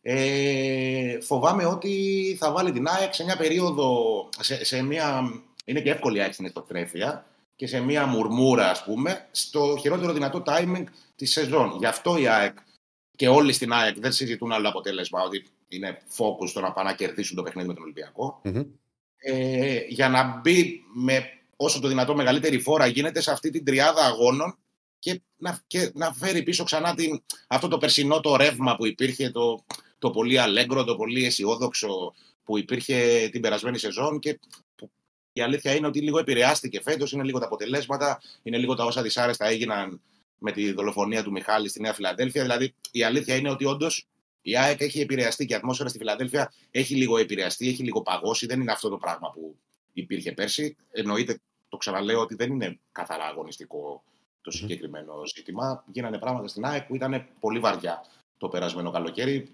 Πρώτο θέμα στα αστυνομικά δελτία ειδήσεων, ας πούμε. Ε, ε, και όλα παίζουν ρόλο στο να, ε, στο να μειωθεί ας πούμε, λίγο το, αυτή η άβρα που υπήρχε, η πολύ θετική άβρα που υπήρχε την περασμένη σεζόν. Με μία νίκη επί του Ολυμπιακού μέσα στη Φιλανδία, νομίζω ότι γυρνάει το, σε επίπεδο ψυχολογίας και σε επίπεδο πίστης στην ναι, ομάδα. με, με τον τρόπο που κέρδισε στο Βόλο ε, και αυτό το, την άρνηση να χάσει και να παλέψει μέχρι το τέλος τα παιχνίδια και να καταφέρει να το γυρίσει και με παίχτη λιγότερο, νομίζω ότι είναι μια έξτρα όθηση για να μπει καλά σε αυτά τα παιχνίδια. Ε, δεν το λέω για τη δυναμικότητα του Βόλου, το λέω για τον τρόπο που η ομάδα αντέδρασε σε ένα παιχνίδι που τη τράβωσε. Οπότε, θα δούμε πώς θα πάει η κατάσταση τώρα με τον Ολυμπιακό. Για πες μας λίγο γρήγορα τι σκέφτεται το Αλμέιδα Δηλαδή, πώς περιμένεις να δεις τη, την ομάδα για να πάμε μετά και στις ερωτήσεις, παύλα απαντήσεις και στους δύο για τον τέρμπι. Τι σκέφτεται, δεν μπορώ να σας τα απαντήσω ακόμα, γιατί σας είπα ότι σήμερα προπονείται για πρώτη φορά η ομάδα όλοι μαζί. Τώρα mm. θα ξεκινήσουμε να βλέπουμε πράγματα. Και, και για να δεις και πώ θα. Ναι. Μια εκτίμηση. Ναι, εκτίμηση. Ε, νομίζω ότι τερματοφύλακας ήταν ο Στάγκοβιτ. Αριστερά θα παίξει ο Κατζησαφή. Στο δεξιά άκρο της άμυνας θα. Σας είπα και χθες ότι πιστεύω θα είναι ο Ρότα για να δίνει βοήθεια στην πλάτη του Βίντα και να μην βρεθεί εκτεθειμένη η ΑΕΚ σε ανοιχτό γήπεδο εννοώ. Ε, Βίντα μου κουντί στο κέντρο της άμυνας. Εννοείται αν είναι καλά ο Βίντα που θα το μάθουμε αυτό σήμερα. Νομίζω ότι στον άξονα θα πάει με τα δύο εξάρια. Ε, Σιμάνσκι Γιόνσον. Θα βάλει αριστερά τον ε, Πινέδα, δεξιά τον Άμπραμπατ και στην επίθεση από τη στιγμή που κατά πάσα πιθανότητα και όπως όλα δείχνουν δεν θα είναι διαθέσιμος ο Γκαρσία, εγώ βλέπω τον Ραούχο με τον ε, Πόνσε ή τον Τσούμπερ με τον Πόνσε. Ε, ο, ο Τσούμπερ δηλαδή πίσω και ο Πόνσε στην κορυφή, ο Ραούχο πίσω και ο Πόνσε στην κορυφή. Αλλά είναι καθαρά εκτίμηση, έτσι δεν υπάρχει κάποιο δείγμα. Ναι, ναι. Ξεκαθαρίζω γιατί Ναι, ναι, ναι. μπορεί να ναι. αλλάξει. Κατανοητό. Λοιπόν, πάμε λίγο σε... Στις ερωτήσεις. στον κόσμο. Ο Γκαρ... Αν έχει πάθει θλάση ο Γκαρσία, καινούργια θλάση εννοεί ο φίλος. Θλάση δεν είχε πάθει. Ε, είχε πάθει τράβηγμα στον τετρακέφαλο. Αυτή Τράβηγμα. ήταν η επίσημη. OK, OK. Τράβηγμα. Άρα δεν είναι θλάση, φίλε μου, είναι τράβηγμα. Κυκλοφορεί, ρε παιδί μου, αυτό με την. Ναι, γιατί, έχει, πε- γιατί έχει περάσει καιρός. Δηλαδή, η επίσημη ενημέρωση είναι τράβημα στον τετρακέφαλο. Αυτή είναι η επίσημη ενημέρωση. Τώρα, αυτή η ερώτηση που κάνει ο φίλος, εγώ θα στη μεταφέρω. Σε ένα πιθανό 0 στα 3 για την ΑΕΚ, όχι, όχι το άλλο. Α, το άλλο. Ή δεν έστω είναι. δύο ήττες και μια ισοπαλία στο πρωτάθλημα, πόσο μεγάλη τριγμή θα δημιουργηθούν στην ομάδα. Αυτό, Αυτό- έλεγε αυτό- προηγουμένως. Αυτό συζητήσαμε. Αυτό συζητήσαμε. Αυτό έλεγε και συζητούσε προηγουμένως ο Άκης. Για... ε, Εντάξει, υπάρχει και ένα άλλο μήνυμα να ξέρεις. Για πες. Όπου ρωτάνε ένα Ισραήλι eyeliner. Eyeliner να έχω βάλει. Ναι. Αν ο- Τι είπε να βάλει eyeliner. Έλα, ρε, ρε, ο- ρε. Ο τροματοφύλακα της Τουρκίας. Το βάζα, βγάζω. Η Ηρακλή, αν ο Ολυμπιακός δείξει καλό πρόσωπο με την ΑΕΚ και τη Φράιμπουργκ, σημαίνει ότι η ομάδα βρήκε τη φετινή της ταυτότητα; Όχι, θα δώσει συνέχεια ότι που δείχνει ότι ο Ολυμπιακός θα είναι σε, σε πάρα πολύ καλό δρόμο. Είναι πολύ κρίσιμα τα παιχνίδια και τα δύο, γιατί είναι εντός εισόδρα στο το ευρωπαϊκό. Εγώ θα ήθελα περισσότερο το πρώτο μάτι στον Όμιλο να, να ήταν έξω. Το πρώτο; Το πρώτο μάτι του Ομίλου να ήταν εκτός. Α, πας στην Ευρώπη τώρα. Εσύ. Ναι. Ξέρεις, Και γιατί... είναι η Ηρακλή που τιμάμε την ΑΕΚ και πήγαμε στην Ευρώπη. Όχι, βρε, δεν σου λέω κάτι τέτοιο. Βάζω φωτιές τώρα Όχι. για να στείλουν. γιατί μου είπε για τα δύο παιχνίδια. Ναι. Λοιπόν, λέω ότι εγώ θα ήθελα το ευρωπαϊκό το πρώτο να ήταν εκτός. Γιατί η ομάδα, ξέρεις, ακόμα δεν είναι και έτοιμη και θέλεις και, και πατήματα. Και είναι ένα μάτι το οποίο πρέπει να κερδίσει ο Ολυμπιακός με τη Φράιμπουργκ. Ναι. Αλλά είναι σε καλό δρόμο ο Ολυμπιακός. Δεν είναι ότι βρήκε ξέρεις την ταυτότητα, τη βρίσκει την ταυτότητά του. Για το φατικά που ρωτάει ένας άλλος φίλος. Ε, όχι είναι ακόμα. Μην το προπονεί με τον Ολυμπιακό Β. Ήταν να πάει στα Γιάννενα, δεν πει, να πάει δανεικός. Παλαιότερα τον ήθελε και η Ιωσέρ. Θα δούμε τι θα γίνει. Είναι στους παίχτε. Τους οποίους όμως ο Ολυμπιακός πιστεύει δεν είναι ε, παίχτη τον οποίο θέλει να, το, να τον ξεφορτωθεί. Δεν θα μπορούσε να έχει αποδεχτεί και μια πρόταση της Ιωσέρ που είχε έρθει. Και πάει λέγοντας. Μια άλλη ερώτηση που μου, ενός φίλου που μου λέει για το Ρίτσαρτ. Για το Ρίτσαρτ ακούω πολύ καλά λόγια στο Ρέντι. Πάρα πολύ καλά λόγια. Ναι. Για βάλτε πάλι, κύριε Στέφανε, λίγο. Φέρτε μπροστά μας. Αν θα παίξουν Σιμάνσκι και Γιώσον, Πινέδα αριστερά, Σιμάνσκι, Πινέδα και αριστερά, Άμραμπατ, είπε μια εκτίμηση ο Άκης Μμμ. μόλις τώρα. Ε, Για κατέβα. Βέβαια σε αυτό, πάνω, πάνω σε αυτό, η ΑΕΚ τα καλά μάτς με τον Ολυμπιακό πέρσι τα έκανε με ένα αμυντικό χαφ, ε, ή τον Σιμάσκι ή τον Γιόνσον, και τον Πινέδα στον άξονα. Ε, και αυτό το σημειώνω, γιατί εγώ πιστεύω ότι θα πάει με, την πιο, με, την, με τους παίκτες που έχουν τη μεγαλύτερη ένταση, δηλαδή τα δύο εξάρια και τον Πινέδα στο πλάι. Ε, όμως, ε, ενδεχομένως να παίξει ρόλο και αυτή η παράμετρος. Που, Μμμ. που λέω. Να σε ρωτήσω εγώ πάνω κάτι σε αυτό, Ράκη. Ναι. Ποια θέση θεωρείς ότι είναι του καλύτερη του Πινέδα; Που τον- Γιατί έχει παίξει σε πάρα πολλές συνέχεια. Ε, δίπλα στο αμυντικό, ε, εγώ, α, στα χαφ, ε, στον Οχτάρι. άξονα. Ναι. Εγώ συμφωνώ. Δίπλα στο, στο εξάρι, ας πούμε, να παίζει. Δηλαδή γίνεται πολύ πιο επιθετική η ΑΕΚ έτσι και είναι και ένας παίκτης aggressive που βοηθάει στα μαρκαρίσματα. Έτσι. Δηλαδή θα κάνει tackling, θα πιέσει ο Πινέδα, δεν τον αφήνει τον αντίπαλο. Ναι. Ε, νομίζω ότι είναι τα μαμ και τα καλύτερα παιχνίδια της, όχι τα πιο αποτελεσματικά, αλλά τα καλύτερα παιχνίδια της η ΑΕΚ την περασμένη σεζόν τα έκανε με τον Πινέδα εκεί. Ο- και στο Καραϊσκάκι, ας πούμε, που ήταν από τα καλύτερα μάτς, στον πρώτο γύρο, το 0-0, ο Πινέδα ήταν στον, ε, Ναι. στον άξονα, οχτάρι. Για το Σολμπάκιν μου λέει ένας άλλος φίλος, αν θα είναι στον πάγκο, θα είναι στον πάγκο. Ή υπάρχει περίπτωση να το δούμε βασικό, όχι, δεν το βλέπω για βασικό. Γιατί είναι ένας παίκτης που από την Τρίτη έπαιξε, ήρθε χθες, έχει κάνει τρεις προπονήσεις την προηγούμενη εβδομάδα, θα κάνει τώρα και άλλες τρεις. Δύσκολο. Ναι. Ε, θα σας την κάνω εγώ την ερώτηση γιατί στέλνουν. Το πιθανότερο είναι να εισπράξω αρνητική απάντηση, αλλά εγώ θα την κάνω. Προβλέψεις. Αύριο να κάνουμε πρόβλεψη. Αύριο που θα έχουμε και τα. Να κάνουμε, θα κάνετε αύριο πρόβλεψη. Εγώ δίνω- μου δίνει ένα 10 να μην κάνετε. Θα βρω κάτι. Και, και εμένα στον εαυτό μου, δηλαδή. Βάζω τον εαυτό μου σε ένα ντέρμπι. Θα βρω. ε, Ετοιμάζω, Άσε τώρα, θα βρω αυτά τα ετοιμάζω, γύρω-γύρω γκολ-γκολ Γιατί το Να γκολ σκορ- το α, γκολ να γκολ τι σκοράρουν δεν και είναι. οι δεν το- δύο over and- Ε? Ή ποιο θα κερδίσει. Όχι. Α, όχι. Ε, Κοίτα, να δεις, Φορτάκι. άκου το- ε, τώρα μην κοροϊδευόμαστε, είναι αυτές, οι, αυτές που κάνουμε. Όταν μας ρωτάνε την εκτίμηση, την πρόβλεψη σου για τον τέρμπι, το πάμε στοιχηματικά εμείς. Ε. Over 7,5 corner, goal goal. Εντάξει, το γκολ γκολ είναι ότι μπορεί να πεις ότι θα φάει και γκολ η ομάδα σου. Ναι ρε παιδί μου, αλλά γιατί το κάνουμε τώρα; Το κάνουμε γιατί το βλέπουμε goal goal ή γιατί δεν θέλουμε να πούμε Ε, καλά, σημείο. Εντάξει, όταν θα δώσεις ένα γκολ γκολ το βλέπεις. Είναι ένα παιχνίδι, το συγκεκριμένο παιχνίδι, αν το δεις δηλαδή εντελώς ψυχρά, ε, είναι καρφί για γκολ γκολ. Δεν ξέρω τι θα γίνει. Αλλά είναι η ΑΕΚ και σκοράρει, ας πούμε, και δέχεται γκολ Μμμ. σε όλα τα παιχνίδια. Ναι. Έχει πολύ λογική ας πούμε, το να πάει γκολ γκολ το συγκεκριμένο μάτσο με τον Ολυμπιακό. Και να ξέρεις, τα, τα over της ΑΕΚ στο φετινό πρωτάθλημα, και- σαν και φετινή σεζόν και τα, και τα goal goal, goal goal νομίζω μόνο, μόνο με την Adverb δεν ήρθε το πρώτο μάτς. Μόνο με την Adverb. Το... προ- Ναι, μόνο Ναι. το πρώτο. Ναι. Δεν είχε, όλα τα άλλα ήρθαν. ναι. Πληρώνανε. Ε, αύριο, ναι. Να πω, αύριο επειδή θέλετε και ρετρό, θα πούμε και. Α, κάτι, κάτι θα πούμε, ρε παιδί μου, δεν το πάμε full ρετρό, αλλά θυμηθείτε λίγο και τα καλύτερα ντέρμπι που έχετε δει. Να, Α, να θυμηθεί και ο Ηρακλής να μνήσει στο από την παλιά Φιλαδέλφια. ΑΕΚ Ολυμπιακό. Όπα. Θυμάμαι, Χιλμπέρτο Φούνες. Όπα. Με τη μαλούρα. Κοίτα να δεις, εγώ Μουτσάτσας ο Φούνες. να, να μιλήσω ως Και έκανε τρίτος. έτσι. Να μιλήσω ως τρίτος. Θυμάμαι και τον πανηγυρισμό. Ως τρίτος δεκαετία 90, ας πούμε, που είμαστε ίδια γενιά με τον Άκη που έβλεπα ΑΕΚ Ολυμπιακός, Ναι. Φιλαδέλφια, Mm. συνήθως θυμ- στο μυαλό μου μου έχει μείνει εμένα ΑΕΚ. Τα Ναι. περισσότερα. Ναι, μα ειδικά με μπάκευε στο ξεκίνημα κέρδιζε η ΑΕΚ συνέχεια. Και Ναι, μετά. Ναι. Δεν θυμάμαι κάτι. Ο Ντέμις με τον Ολυμπιακό δεν ήταν που είχε ανέβει στα κάγκελα ή όχι, στα σύρματα. Με τον Ολυμπιακό ήταν, ναι. Με μπάγκερ σαν αυτός τον Ολυμπιακό. Με μπάκευε. Είχε ανέβει. Καλά, θυμόμαστε. Θα τα πούμε και αύριο. Θυμόμαστε όλοι την Θα τα επιστροφή πούμε, είναι του, ωραία που μετά. του Ντούσα να πούνε ότι καλύτερο. Και, και μάλιστα έβερχε. Έχουμε δει. Και ήταν δι... Έγινε σε δύο μέρες, διπλή επιστροφή. Μία επιστροφή. Ναι, ναι, ναι.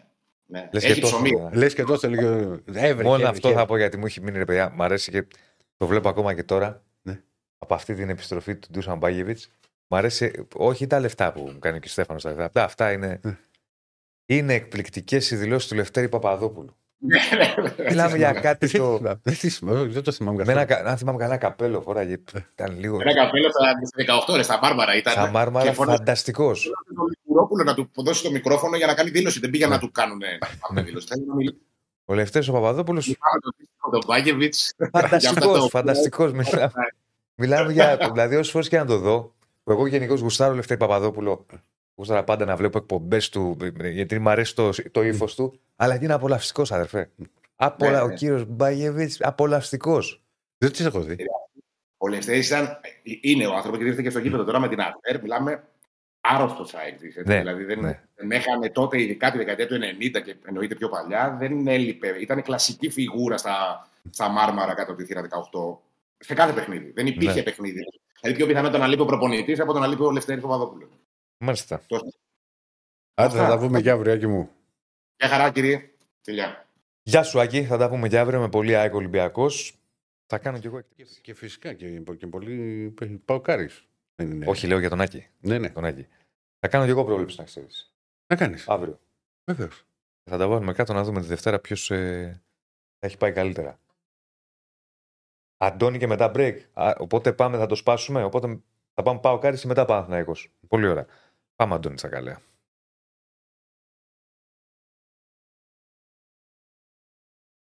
Γεια σας κύριε Αντώνη μας. Καλησπέρα, τι κάνετε, πώς Καλησπέρα, είστε; Αντώνη, Καλά καλησπέρα. είμαστε, καλά είμαστε. Εσύ πώς είσαι; Μια χαρά. Είμαστε Σάρο Κουμπάντα. Έτσι μας βλέπω τώρα. δίπλα, δίπλα, όντως. δίπλα. Εσύ θα ήσουν ο Διονύσιο τραγουδιστής, να ξέρεις. Όχι, ο Αντώνης. Ο Αντωνή. Ναι, Το έχει, το έχει ο Αντώνης, το έχει, ναι, ναι. ναι, ναι. Εγώ, Drums, σ' αρέσουνε; ναι. Και, ο, και εσύ θα ήσουν ο Το- μπασίστας πιο χαλαρός τύπος. Α, μην έκανα τον Τέφι. Όχι, πιο ντέφε. Ε, Μου ροκ μπάντα μου λες, μου λες ο ντέφε. Γιατί δεν, έχει, δεν έχουν τέτοια Ε, ακούσματα; Εντάξει, οκ, έχουν. ναι. Ethnic δεν έχεις ακούσει από Δεν ροκ θα σε μπάντες. έχουν τώρα. Δηλαδή, έχεις δει σε συναυλία ροκ να έχουν ντέφι πάνω; Αμέ, Στο Θανάσιο Παπακοσταντίνου και στη Ματούλα της Ζαμάνη, ναι, εδώ μιλάμε για κάτι άλλο. με το φίλο μου, το Σιώτα. Ναι. Τότε στο στο ένδοξο Ξονταλίπη, ο τη Σιώτας. Ε, τι έχω πάθει. Ε, Μιλάμε για Θεό. λοιπόν. Ο Πάοκ πώς είναι. Αν και να ξέρεις, έχω κάνει κιθάρα μικρός. Ναι. Να φέρει την εδώ με μένα να παίξεις. Τι να παίξω, ρε, δεν θυμάμαι. Την έκοψα και να παίζω μπάλα. Τώρα αυτό το λέω για καλό ή για κακό; Τι άλλο τι να σου πω, αφού έτσι έγινε. Την αλήθεια σου λέω, δεν σου λέω ποτέ ψέματα. Όχι, ρε παιδί μου, εννοώ ότι ξέρεις, θα σου έλεγα αν έπαιζες μπάλα ότι τι έχασε η μουσική. Αλλά θα σου πω και τι έχασε το ποδόσφαιρο, γιατί δεν προχώρησε και στο ποδόσφαιρο. Στο ποδόσφαιρο, ε, με κέρδισαν τα σάντουιτς. Εντάξει, κοίταξε, άμα, άμα, άμα έγινε μάτς, οκ, γιατί μερικοί, ε, έχω μερικούς φίλους που τους λέω ότι καταλαβαίνω την τρέλα τους για το ΠΑΟΚ και τους λέω φίλε εσύ κάποια στιγμή έγινε το, το μυαλό ΠΑΟΚ και έληξε 0-2 άνευ αγώνα. Ε, Διακόπηκε. Λοιπόν, για πάμε να δούμε τι γίνεται στον ΠΑΟΚ, πώς προετοιμάζεται, πώς πάει η κατάσταση εν όψει Άρη και στέλνετε εννοείται και ερωτήσεις για Βεβαίως. τον Αντώνη. Ε, στο ΠΑΟΚ πλέον αρχίζουμε και μπαίνουμε στα, στα, στα βαθιά, στα προαγωνιστικά ε, βαθιά. Μμμ. Ε, νομίζω ότι από τη σημερινή προπόνηση θα προσπαθήσουμε να μάθουμε πράγματα όσον αφορά την, ε, την ενδεκάδα. Αν και από χθες το λέω, τα ερωτηματικά νομίζω είναι μετρημένα ε, και αφορούν τη μεσαία γραμμή. Εξακολουθώ να ψηφίζω το δίδυμο Τσιγκάρα Βαμπ, εκτός κι αν ο Λουτσέσκου μας δείξει, τους δείξει ότι δουλεύει κάτι διαφορετικό, ότι επιμένει σε κάτι διαφορετικό, ότι έχει αρχίσει να, να σκέφτεται α, πράγματα πέρα από αυτό που έχει κάνει περισσότερο μέχρι στιγμής. Το, το Σβάμπτζικα δεν το λέω επειδή μου αρέσει ή επειδή προκύπτει από κάπου ρεπορταζιακά. Είναι το δέκατο επίσημο μάτς για τον, για τον ΠΑΟΚ. Από τα προηγούμενα 9 στα περισσότερα αυτό ήταν το δίδυμο με το οποίο πορεύτηκε ο, ο Ρασβάνου Τσέσκου. Μπορεί να μην, τη χρησιμο- να μην το χρησιμοποίησε σε κανένα από τα παιχνίδια πρωταθλήματος μέχρι τώρα, που έχει και αυτό τη σημασία του, γιατί στα παιχνίδια πρωταθλήματος ε, πήρε φανέλα βασικού και μάλιστα έβγαλε και τα 3,90 λεπτά ο, ο Οσντόεφ. Ε, αλλά εδώ ερχόμαστε σε ένα παιχνίδι το οποίο ε, έχει το, το ειδικό βάρος ενός ε, τοπικού ντέρμπι. Ε, έχει την, την χρειά, αν μπορώ να το πω έτσι, ε, των αγώνων που έδωσε ο ΠΑΟΚ στα, στα προκριματικά, γιατί όλα ήταν παιχνίδια στα οποία ο ΠΑΟΚ είχε πάρα πολύ το πρέπει ε, και κατά ψέματα είναι διαφορετικό να παίζει με τον Άρη και διαφορετικό να παίζει στην έδρα σου με την, με την Κηφισιά ή τον Αστέρα Τρίπολης έχει άλλη βαρύτητα ε, το μάτς ε, και ο αντίπαλος αλλά και γενικότερα η, η περίοδος ατμόσφαιρα. Και λογικά θα είναι και το δεύτερο παιχνίδι του Σαμάτα ως ε, βασικός. Ο οποίος έχει κάνει 7 εμφανίσεις, 6, όχι 6. Δύο για το πρωτάθλημα και τέσσερις για την, για την Ευρώπη και μόλις μία είναι η, στην, στην βασική ενδεκάδα που είχε παίξει 75-80 λεπτά. Όλες οι υπόλοιπες ήταν ως ε, αλλαγή. Είναι μια, χρονικά μια από τις πρώτες μεταγραφές, αλλά ουσιαστικά έτσι όπως ήταν τα πράγματα με τα προβλήματα που είχε, που καθυστέρησε να μπει στην ομάδα και μετά με το τραυματισμό που είχε, είναι ένα ερωτηματικό και είναι μια ε, μεταγραφή που θα αρχίσουμε να τη βλέπουμε τώρα, να αρχίσουμε να τον μαθαίνουμε, να τον μαθαίνει η ομάδα, α, να δούμε πώς ε, αντεπεξέρχεται σε, γενικότερα σε καταστάσεις, να αρχίσει να παίρνει και αυτό σε, σε ροή αγώνα. Σε ροή Ναι. αγώνων μάλλον, όχι αγώνα. Ναι. Α, μεμονωμένα. Ε, ένα θέμα που είχε δημιουργηθεί ε, το Σαββατοκύριακο με τον Μπάμπα και κάποιες ενοχλήσεις που είχε α, και τον έφεραν νωρίτερα στην Θεσσαλονίκη από την, ε, από την Αφρική που είχε βρεθεί με την εθνική ομάδα του Γιάννας έχουν ξεπεραστεί. Ενώ τις πρώτες του προπονήσεις μαζί με την ομάδα σε αυξημένους ρυθμούς κάνει και ο Μάρκος Αντώνη ο οποίος πηγαίνει έχω την εντύπωση προς το παιχνίδι με τα Γιάννενα. Γιατί έτσι πως είναι η εβδομάδα ε, είναι μαζεμένα τα παιχνίδια. Ο Πάκου παίζει την Κυριακή με τον Άρη την Πέμπτη παίζει με την Ελσίνκη ε, μετά πηγαίνει στα Γιάννενα μετά έχει μεσοβδόμαδα αγώνα αν δεν κάνω λάθος είναι το παιχνίδι με το Βόλο οπότε είναι πολλά μαζεμένα α, και δεν υπάρχει περίπτωση ειδικά οι ομάδες που παίζουν στην Ευρώπη α, να μην δεν χρειαστούν ε, Διαχείριση. μίνιμουμ, μι- μίνιμουμ ακόμα και 16-17 διαφορετικούς βασικούς σε αυτά τα παιχνίδια. Δεν γίνεται. Γιατί δεν θα βγει αλλιώς. Όχι. Δεν θα βγει αλλιώς. Είναι πολλά μάτς μαζεμένα, είναι νωρίς σεζόν. Με ό,τι αυτό συνεπάγεται, δεν μπορεί να πας διαφορετικά. Δηλαδή, σε διαφορετική περίπτωση, κινδυνεύεις και ρισκάρεις και αποτέλεσμα Και να, τα- να χάσεις και κάποιον παίκτη να χάσεις. Και παίχτε μπορεί να χάσεις. Και, και όλο αυτό θα σου βγει γιατί είναι πολλά τα παιχνίδια. Δεν είναι ζώρο να Δεν έχει γίνεται. μια ομάδα τρει-τέσσερι απουσίες και να έχει πέντε παιχνίδια σε σειρά. Ούτε και να έχει πάρα πολλούς παίκτες αυτό που, που λέω μερικές φορές το πλήνε Δηλαδή, ε, ε, στο παιχνίδι με τον Όφη φάνηκε η απουσία του Τσιγκάρα. Δεν είναι δυνατόν, δεν είναι σωστό και δεν θα πρέπει εντός εικόν να βγάλει και τα τέσσερα αυτά παιχνίδια ο Τσιγκάρα. Όχι Τσιγκάρα για την κάθε ομάδα. Ναι. Ναι, έτσι είναι. Ε, Υπάρχουν, υπάρχουν, υπάρχουν βασικοί και αναντικατάστατοι, αλλά Και αυτοί πρέπει να πάρουν ανάσες. κάθε φορά λέω τον παίχτη, τον κρίνεις το πόσο σου λείπει όταν δεν θα τον έχεις. Γιατί μέσα σε ένα μάτς μπορεί να έχει καλές στιγμές, κακές στιγμές. Όταν θα σου λείπει είναι το θέμα τι κάνεις. Γιατί ο κάθε παίκτης δίνει πράγματα α, τα οποία μπορεί να υπάρχουν παίκτες με τα ίδια χαρακτηριστικά, αλλά μην μπορούν να τα δώσουν. Και ουσιαστικά να ξεβολεύεται μια ομάδα η οποία ε, τώρα αρχίζει και, και ξαναδένει. ναι. Γιατί έχουν έρθει ε, δύο μέση. Ε, με όμικρον το όχι με, με γιώτα, μην νομίζουμε ότι πήραμε κανένα υπερπαίχτη. Ε, έχει έρθει και ο, και ο Ντεσπότοφ. Και όλα αυτά είναι, είναι αυτό που συζητώντας με μέλη του προπονητικού team μου έλεγαν ότι ό,τι καλύτερο για έναν προπονητή να πονικαφαλιάζεται ποιον θα πρωτοβάλει και όχι πώς θα ξεκουράσει τον έναν που έχει. Ναι, βέβαια. ναι, έτσι Αυτό είναι. ισχύει πάντα. Έτσι είναι. Τι βλέπεις για... Μπορούμε να πούμε κάτι για απιθανό ας πούμε σχήμα; Με τον Κοτάρση κάτω τα δοκάρια, τον ε, Μπάμπα στα αριστερά, μ, στα δεξιά, το πιθανότερο το Κετζιόρα να επιστρέφει εκεί. Ε, στο κέντρο της άμυνας ο Έκογκ με το κουλεράκι. Στη μεσαία γραμμή, για να μην βάλω το χέρι μου στη φωτιά για το ΣΒΑΠ, θα το βάλω για τον Τσιγκάρα. Ε, και έχω την εντύπωση ένας εκ των ΣΒΑΠ ως Ντόεφ θα είναι ε, δίπλα του. Η μεσοπαιδική γραμμή με τον Τάισον στα αριστερά, τον Ζήφκοβιτς στα δεξιά και τον Κωνσταντέλια στο, στο 10 και στην κορυφή της επίθεσης για πρώτη φορά επαναλαμβάνω στο πρωτάθλημα και για δεύτερη συνολικά από τότε που βρέθηκε στον, στον Πάουκ να έχει θέση βασικού ο Σαμάτα. Σαμάτα, ναι. Ζίβκοβιτς βλέπω. Ναι, και, έχουν και έχει έρθει και ερώτηση για πόσα χρόνια έχει ανανεώσει. Έχει ανανεώσει ουσιαστικά για τρία χρόνια με, με δεδομένο το συμβόλαιο ότι έλεγε- έλεγε το 24. Αλλά Ναι. επειδή θα υπογράψει καινούργιο συμβόλαιο, είναι ουσιαστικά υπογράφει για τέσσερα χρόνια. Γιατί θα υπάρξει αναπροσαρμογή των αποδοχών του και για αυτήν την α, σεζόν. Άρα μέχρι το 27. Μέχρι το 27. Και έτσι ο Πάουκ έχει ε, να λύγει το συμβόλαιο του Ζήφκοβιτς το 27, του Ντεσπότοφ το, το 27, του Κωνσταντέλια το 27 και του Σαμάτα το 26. Έχει δηλαδή ειδικά την μεσοεπιθετική του αφορμό. γραμμή.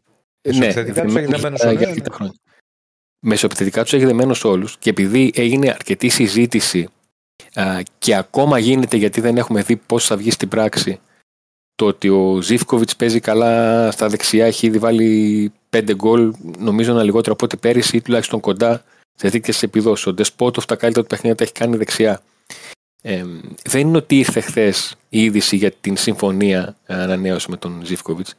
Είναι ότι η, το ξεκίνημα των συζητήσεων και η πρώτη συμφωνία που είπαν «ΟΚ, τα βρίσκουμε, θέλεις, θέλω αυτά τα λεφτά, ναι, προχωράμε, να τελειώσουν μεταγραφές και το βλέπουμε για, τα, για τη χαρτούρα, να το πω έτσι, με τον Ζήφκοβιτς, είχε γίνει πριν τον Τεσπότοφ. Το λέω αυτό γιατί όταν ο Πάοκ απέκτησε τον Τεσπότοφ, δεν είχε βγει προς τα έξω. Δεν είχαμε καταφέρει μέσα στο ρεπορτάζ να μάθουμε ότι ο Πάοκ έχει ήδη προσεγγίσει τον Ζήφκοβιτς Για ανανέωση. Για, για ανανέωση και την είχε σιγουρέψει κιόλας σε βαθμό που χθες, από ό,τι κατάλαβα μέσα στο ρεπορτάζ, α, ο Πάοκ εντός εικόνα αναγκάστηκε να το γνωστοποιήσει ε, λόγω δημοσιευμάτων στην, ε, στη Σερβία που ουσιαστικά προανήγγειλαν αυτή την, ε, τη συμφωνία του Ζήφκοβιτς με τον Πάοκ και νέο συμβόλαιο. Παίζει και αυτό το ρόλο του. Εντάξει, του, Γιατί του, είναι βγήκε, άλλο- του βγήκε ο Ζήφκοβιτς. Καλός παίκτης. Καλός παίκτης. Είναι καλός, του έχει βάλει και, με, και σημαντικά γκολ. Είχε ένα θεματάκι, αν δεν κάνω λάθος, θα μας επιβεβαιώσει ή όχι με τα τελειώματα πέρυσι. Ε, Νομίζω γινόταν μια κουβέντα κάποια στιγμή για τα τελειώματά του. Ο Ζήφκοβιτς πέρυσι, εάν έβλεπε κάποιος τις στατιστικές κατηγορίες, ε, θα έλεγε ότι αδικεί τον εαυτό του γιατί ήταν μέσα στην τετράδα του ελληνικού πρωταθλήματος σε δημιουργία, ε, σε πατήματα μέσα στην μεγάλη περιοχή από τους μεσοεπιθετικούς, ε, σε key passes και ήταν έξω από τα γκολ. Μμ.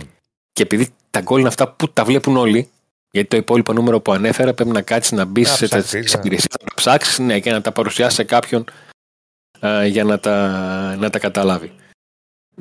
Για παράδειγμα, εάν δεν είχε αυτά τα στατιστικά που ανέφερα και είχε μόνο τα γκολ, θα ήταν όλοι ευχαριστημένοι. Αλλά μπορεί κάτι να έλειπε από τον, ε, από τον ΠΑΟΚ. Και αυτό που δείχνει η περσινή, οι περσινές επιδόσεις του Ζήφκοβιτς είναι το πόσο έλειπε τον κόλλο από το φόρ. Το ότι ο ΠΑΟΚ είχε παίκτες να δημιουργούν, ο ΠΑΟΚ είχε μάθει να φέρνει την μπάλα σε μεγάλη περιοχή, αλλά δεν είχε τον παίκτη που θα τελείωνε την, τη φάση. Αυτό που λέμε κατά το κοινό λεγόμενο θα, θα κάνει το μισό ένα. Μμ. Εμ, και επειδή στον, ε, στον ΠΑΟΚ μπορεί να, έχουν, να αρχίσουν να περνάνε τα χρόνια, αλλά ό,τι και να γίνει, η ομάδα που κατέκτησε το, το μοναδικό πρωτάθλημα τα τελευταία 35 χρόνια θα είναι πάντα, αν όχι το μέτρο σύγκρισης, το καλύτερο. Όταν ε, έχει φύγει ο Πρίγιοβιτς, ε, ένας επιθετικός των 55 γκολ στο 82 μάτς, το οποίο δεν είναι εύκολο να ξαναγίνει. Εμ, και πηγαίνεις σε έναν επιθετικό που σου βάζει 15-17 γκολ μαζί με 6 πέναλτ σε δύο χρόνια, έχεις πια στα άκρα. Γι' αυτό και αναφέρθηκα αρκετά ε, στην ενδεκάδα ο Σταμάτα και το γεγονός ότι δεν έχει παίξει ακόμα ως βασικός, γιατί είναι το μεγάλο ερωτηματικό για τον Πάουκ. Είναι από όλους τους παίκτες που απέκτησε ο Πάουκ, είναι ο πιο κομβικός να του βγει. Ναι. Γιατί αν σου λείπουν τα γκολ από το φορ, πρέπει με επιθετική σου γραμμή να κάνει παπάδες για να τα καλύψει. Και τη μία χρονιά έγινε αυτό για τον Πάουκ. Έγινε. Με τον Κούρτη να πετυχαίνει 18 γκολ. Καλά, Που αυτό, δεν- και αυτό που έγινε ήταν με τον Κούρτιτς. Γι' αυτό ακριβώς το αναφέρω. Ναι. Γιατί είναι ένα Ε. σημείο αναφοράς που το λέμε έγινε και ήταν δεδομένο ότι δεν θα ξαναγίνει. Ε, δεν, ε, δεν θυμάμαι εγώ ποτέ τα τελευταία πολλά χρόνια χαφ να βάζει τόσα πολλά γκολ. Βέβαια είχε πολλά φάουλα αυτό, είχε και πέναλτι, αλλά όπως και να το κάνουμε, 18 γκολ. Κοίταξε, Πού θα τα το νούμερα, σε, ξαναβρεις; τα νούμερα σε τρέφουν. Ό,τι και να γίνει. Έτσι είναι, έτσι. Ναι. Όπως το Μένουν, λες. μένουν. Ό,τι και να γίνει. Όπως Δηλαδή, το λες. ε, μετά τα τρία πρώτα φάουλ, μετά τα τρία πρώτα φάουλ του, Όχι, του και αυτό Κούρτιτς, η ικανότητα είναι έτσι. Το να Η βάλει ικανότητα- γκολ- ε, ε, γκολ από φάουλ δεν είναι δηλαδή. Κοίτα, Το πώς Γιώργη, Ακριβώς. Υπήρχε και η συνθήκη ότι άρχισε ο ΠΑΟΚ να παίζει για να ψάχνει τους χώρους έξω από τη μεγάλη περιοχή. για να κερδίσει ένα φάουλ. Υπήρχε, υπήρχε ακόμα, ακόμα ένας φόβος μην τους κάνουμε φάουλ, Έτσι είναι. Έτσι. άστο να σουτάρουνε. Και άμα δεν γίνει σουτ, θα γίνει πάσα και μπορεί να γίνει επίθεση. Δηλαδή υπάρχει ένα ντόμινο ε, καταστάσεων που φέρνει. Δεν είχαμε πάει στην προ 25 ετία που πηγαίναμε σε τούμπα και ε, επί Φραντζέσου που κέρδιζε φάουλ και λέγαμε ότι α, θα πάει και ένας παίκτης του αντιπάλου σέντρα να τελειώνουν γρήγορα να την κάνουν, μην, μην καθυστερούν. Αλλά όχι, να, όχι σε αυτό το επίπεδο, αλλά ήταν μια χαρά. Κάτσε τώρα. ε, Όχι, δηλαδή. καλό και καλός παίκτης ήταν. Ναι. Και καλός παίκτης και έβγαζε και τσαμπουκά μέσα στα παιχνίδια. Ε, Δεν ο Κούρτιτς κρυβόταν. έλειψε, έλειπε, έλειψε σε πολλά επίπεδα. Μμ. Έλειψε σε πολλά επίπεδα. Στα γκολ, την προσωπικότητα. Ε, από τον Κούρτιτς μπορεί πολλοί να θυμούνται και δικαίως το, το γκολ που έβαλε με την ΑΕΚ όταν είχε προκριθεί ο Πάο Καπιτσάκη στο, στο κύπελο. Ε, εγώ δεν μπορώ να, να ξεχάσω το ότι στα πέναλτι με τη Μίτλαντ ήταν αυτός να εκτελέσει το, το πέμπτο και μ, τον έδινε η κάμερα και είχε, σου έβγαζε μια σιγουριά. Και μάλιστα πήγε από πριν στον προπονητή και λέει: okay, βρες τους τέσσερις, εγώ θα το τελειώσω. Είναι να το έχει αυτό. Αυτό, α, Είναι αυτό αν, προσωπικότητα. πήγες, αν το- αν το μάτι σου γυαλίζει, ε, το, το εισπράττουν και οι υπόλοιποι.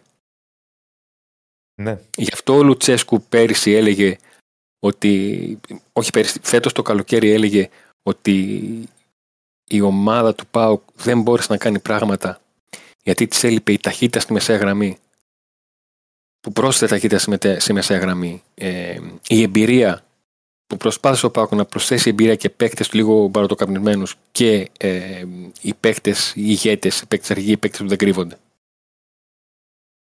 ναι. Τι ερωτήσεις έχουμε, κύριε Στέφαν, έχουμε. Για ρίξε λίγο να πάμε σε ερωτήσεις. Τι παίζει, λέει ο, Σ- ο Σέργιο, με ανανέωση Λουτσέσκου; Δεν γνωρίζω να έχει γίνει κάποια κίνηση. Οκ. Ε, δεν, θα είναι, δεν θα είναι εύκολο. Αλλά ο τρόπος τον οποίο κινείται ο ΠΑΟΚ που ανέφερα για κάποια συμβόλαια που ανανεώθηκαν α, και ότι δείχνει διάθεση ο ΠΑΟΚ να έχει μια ανταγωνιστική ομάδα με, με μεγάλα συμβόλαια όταν για παράδειγμα γι' αυτό ανέφερα τον Τεσπόντοφ και τον Ζήφκοβιτς όταν μέσα σε ε, λίγες ημέρες μια ομάδα δεσμεύει ουσιαστικά από το budget της το, το, το αγωνιστικό της 10 εκατομμύρια για να δώσει από 5 στον κάθε έναν εξτρέμ της ε, δείχνει μια, μια πρόθεση. Για τη μεσαία γραμμή δεν θα μιλήσω γιατί υπάρχουν μεγάλα συμβόλαια άνω του 1 εκατομμυρίου, αλλά είναι και οι δύο δανεικοί. Και ο Μάρκος Αντώνιο και ο Μεϊτέ, που είναι και αυτοί με συμβόλαια άνω του, του 1 εκατομμυρίου, Ε, που έχουν είναι δύο αξιόν. αυτά. Δύο των, εξ- ε, Αγώνα. ο, ο Μάρκος Αντώνιο νομίζω έχει 6,5 εκατομμύρια και ο Μεϊτέ έχει 4. Μεγάλη. Πάρα πολύ. Πάρα πολύ μεγάλη. Και μ, είναι θέμα ότι δεν είναι και οι δημιουργικοί παίχτες. Ναι. Το 6,5 σε δεκάρι, σε μεσοεπιθετικό, σου ακούγεται πιο εύκολα Ναι. να Το τα κα- δώσεις. Το, κα- και το καταπίνεις πιο εύκολα. Ναι. Ναι, ναι. Σε, μεσοεπιθετικό, σε μεσοαμυντικό λες να μήπως... Γιατί ξέρεις και οι, και οι ρήτρες ε, παίζουν ρόλο μεταξύ όβαρο και αστείου παίζουν ρόλο στις διακοπές του πρωταθλήματος. Δηλαδή, ξεκινάει για παράδειγμα ο Μάρκος Αντώνιο και κάνει παπάδες Μμ. και τον Οκτώβριο δεν έχουμε να γράψουμε, είναι η μικρή ρήτρα στον πάρουμε. Το λέω αυτό γιατί το- το έζησα πέρσι με τον, ε, στον Πάουκ με τον Ντάντας, που στη μία δεκοπή του πρωταθλήματος, επειδή προχώταν από καλά παιχνίδια και ο Πάουκ κέρδιζε ε, να δούμε τη ρήτρα του γιατί δεν κάνει ο Πάουκ κάτι να τον εξασφαλίσει από τώρα. Ε, έκανε μια κοιλιά, ερχόταν η διακοπή. Ποιο Ντάντα, τι να τον κάνουμε. Δεν πειράζει το παιδί, ας το δώσουμε πίσω. Αυτά, αυτά με τα άκρα και εμένα με τρελαίνουν από τη μία το ένα άκρο Ε, στο εντάξει, άλλο. Αυτά είναι κλασικά.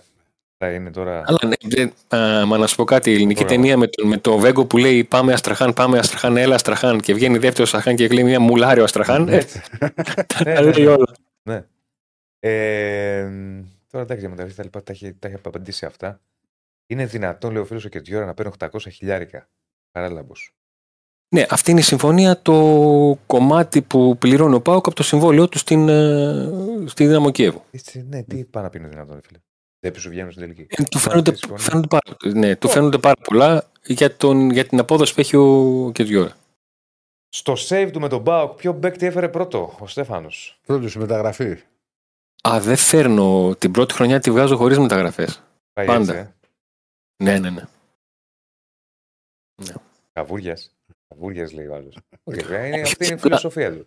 Όχι, απλά είμαι της άποψης ότι ε, από τη στιγμή που παίρνω την ομάδα, ναι, να πάω με αυτά που έχει προπονητής. Μην το παίξω εγώ μάγκας. Ναι, Δεν, του, του λείπει το προπονητή εξτρέμ να μου λείπει και εμένα. Δεν πειράζει, τι να κάνουμε.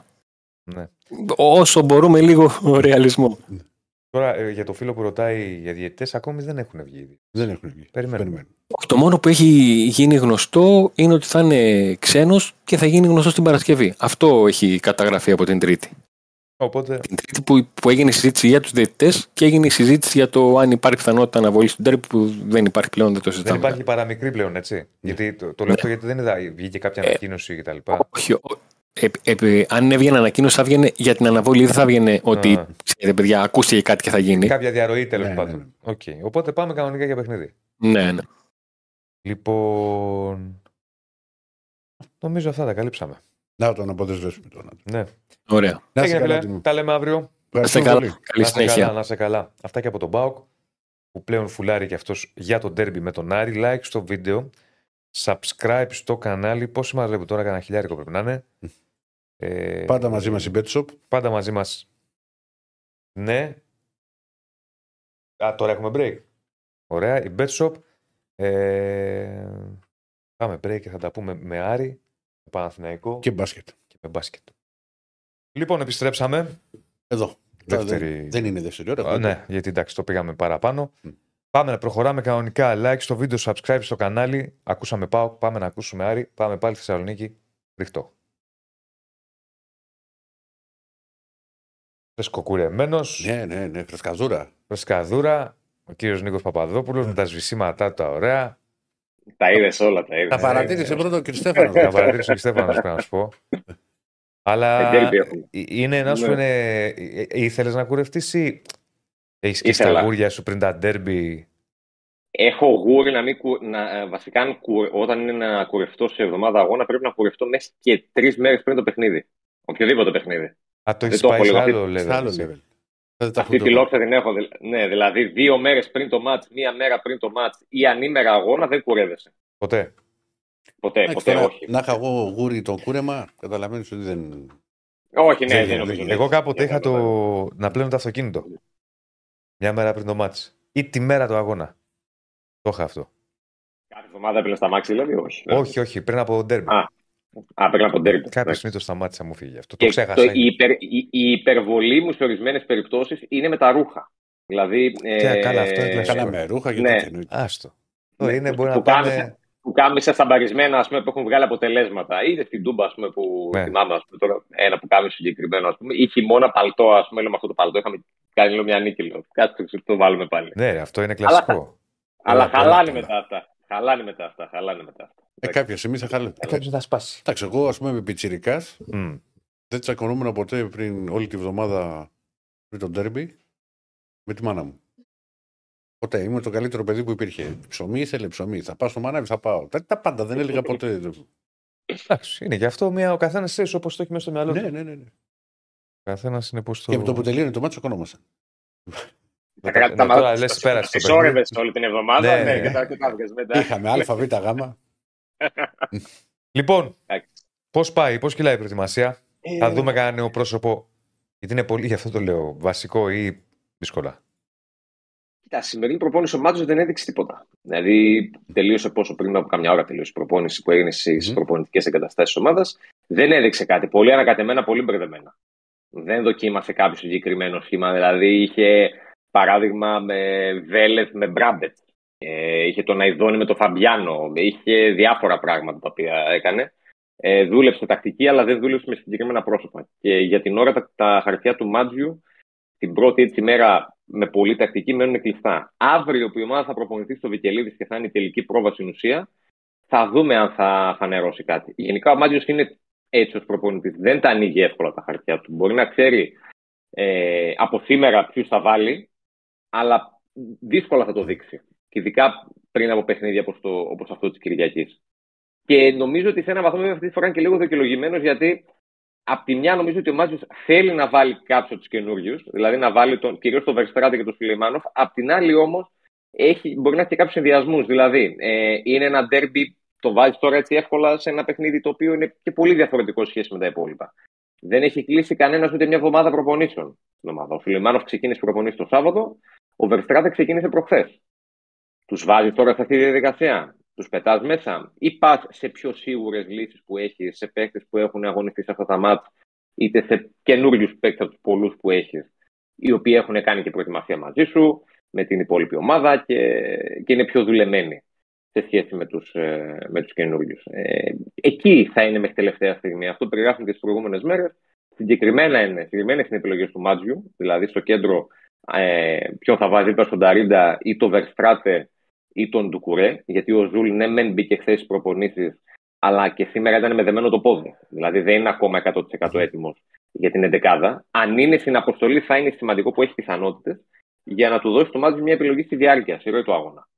Αλλά το θέμα τώρα είναι αν θα πάει στο Verstraete ως ε, μια, η βασική του επιλογή μακροπρόθεσμα για το 6, για το 6 ή αν θα εμπιστευτεί του Ντουκουρέ για το αρχικό σχήμα. Και στα εξτρέμ, ο Σουλεϊμάνοφ που νομίζω ότι έχει, έχει και αυτός τις δικές του πιθανότητες για να ξεκινήσει. Εγώ θα τον έβαζα. Τώρα ο Μάτζιο δεν ξέρω τι θα κάνει, γιατί ο Σαμόρα που τον είδαμε βασικό με τον Αστέρα Τρίπολης, νέο και έβαλε τον γκολ, ναι, έχει κάποια καλά στοιχεία, αλλά είναι ένα νεαρό παιδί από την Κώστα Ρίκα που τώρα μόλις ήρθε στην Ελλάδα. Δεν τον πετάς εύκολα σε ένα ντέρμπι όπως είναι το Παοκάρι. Δηλαδή, του δίνεις λίγο χρόνο. Μπορείς να το βάλεις ως αλλαγή ενδεχομένως.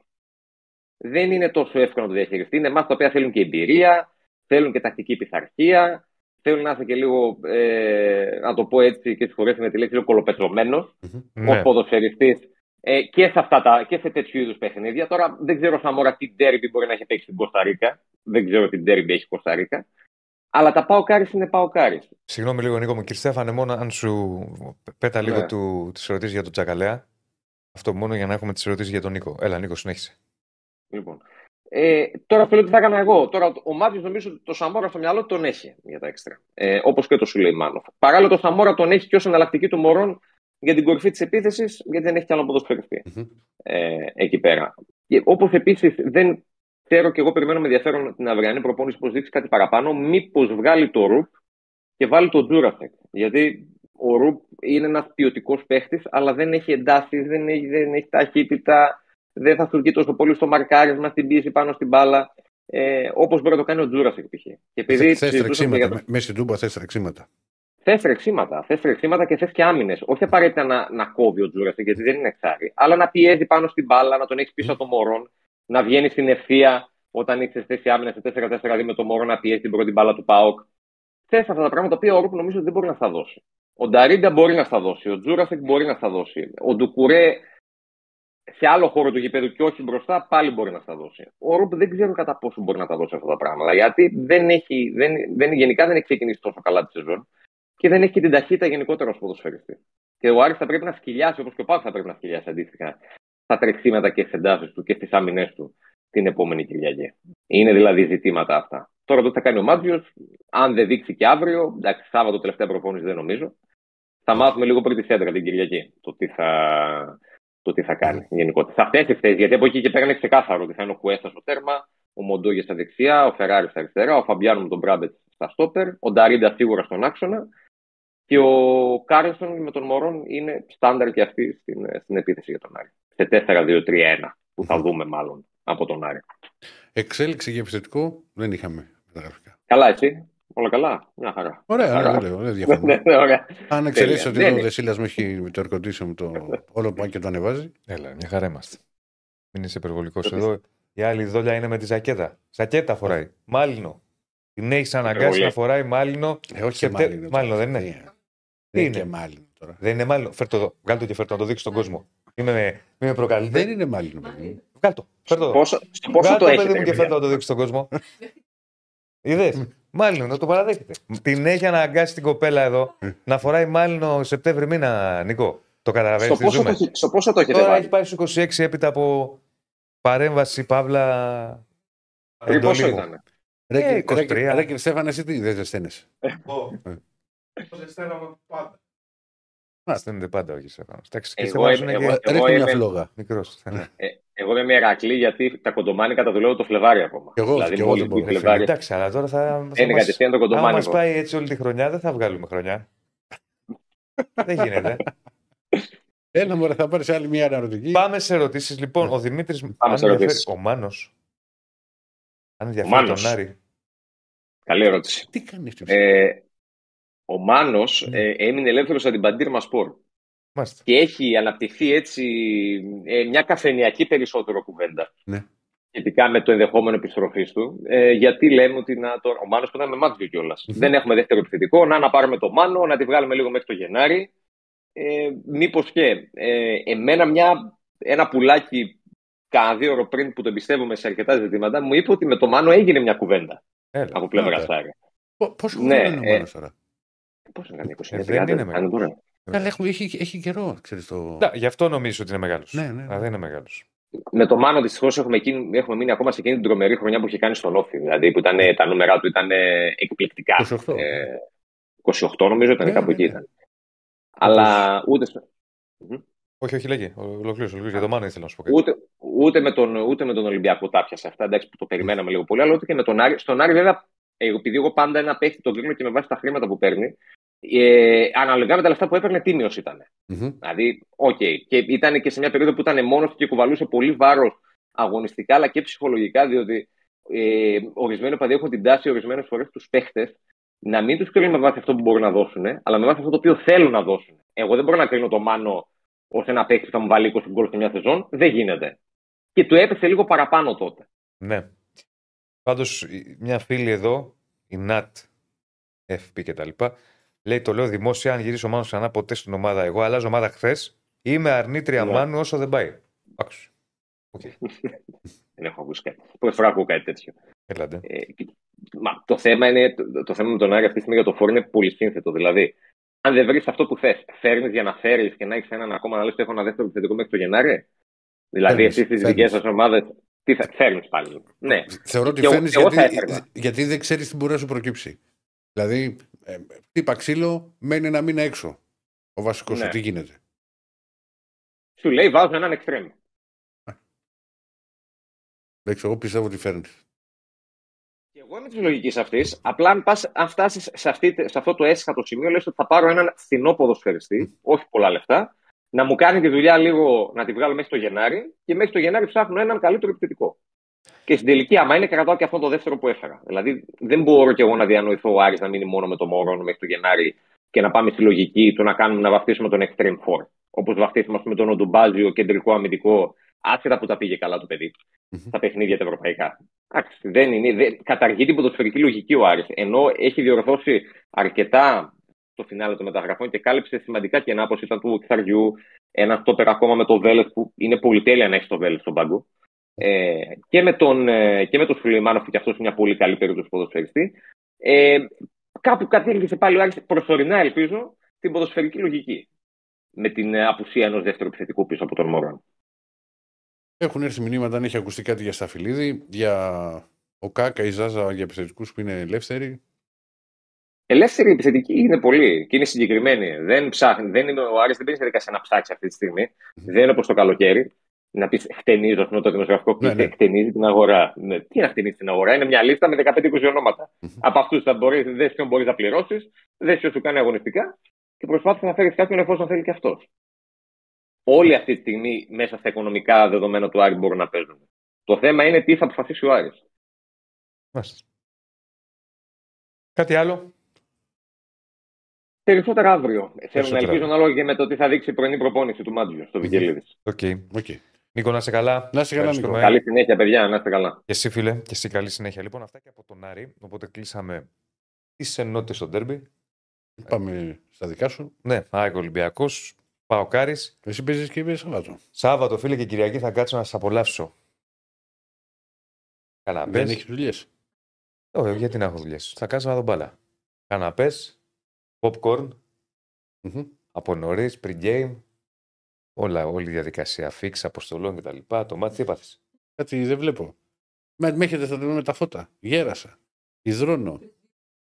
Όχι, όχι, όχι. Τι όχι, ήταν όχι. αυτό που έκανες και το βάλες μπροστά; Δεν έβλεπα, ρεύευσε το φως. Α, γιατί σε είδα να κάνεις έτσι και λέω τι. Όχι, ρεύευσε το φως πάνω. Προσιοπία λες. Εντάξει, μπορεί. Ε, μα έχω κιόλας. Α, έχεις προσιοπία.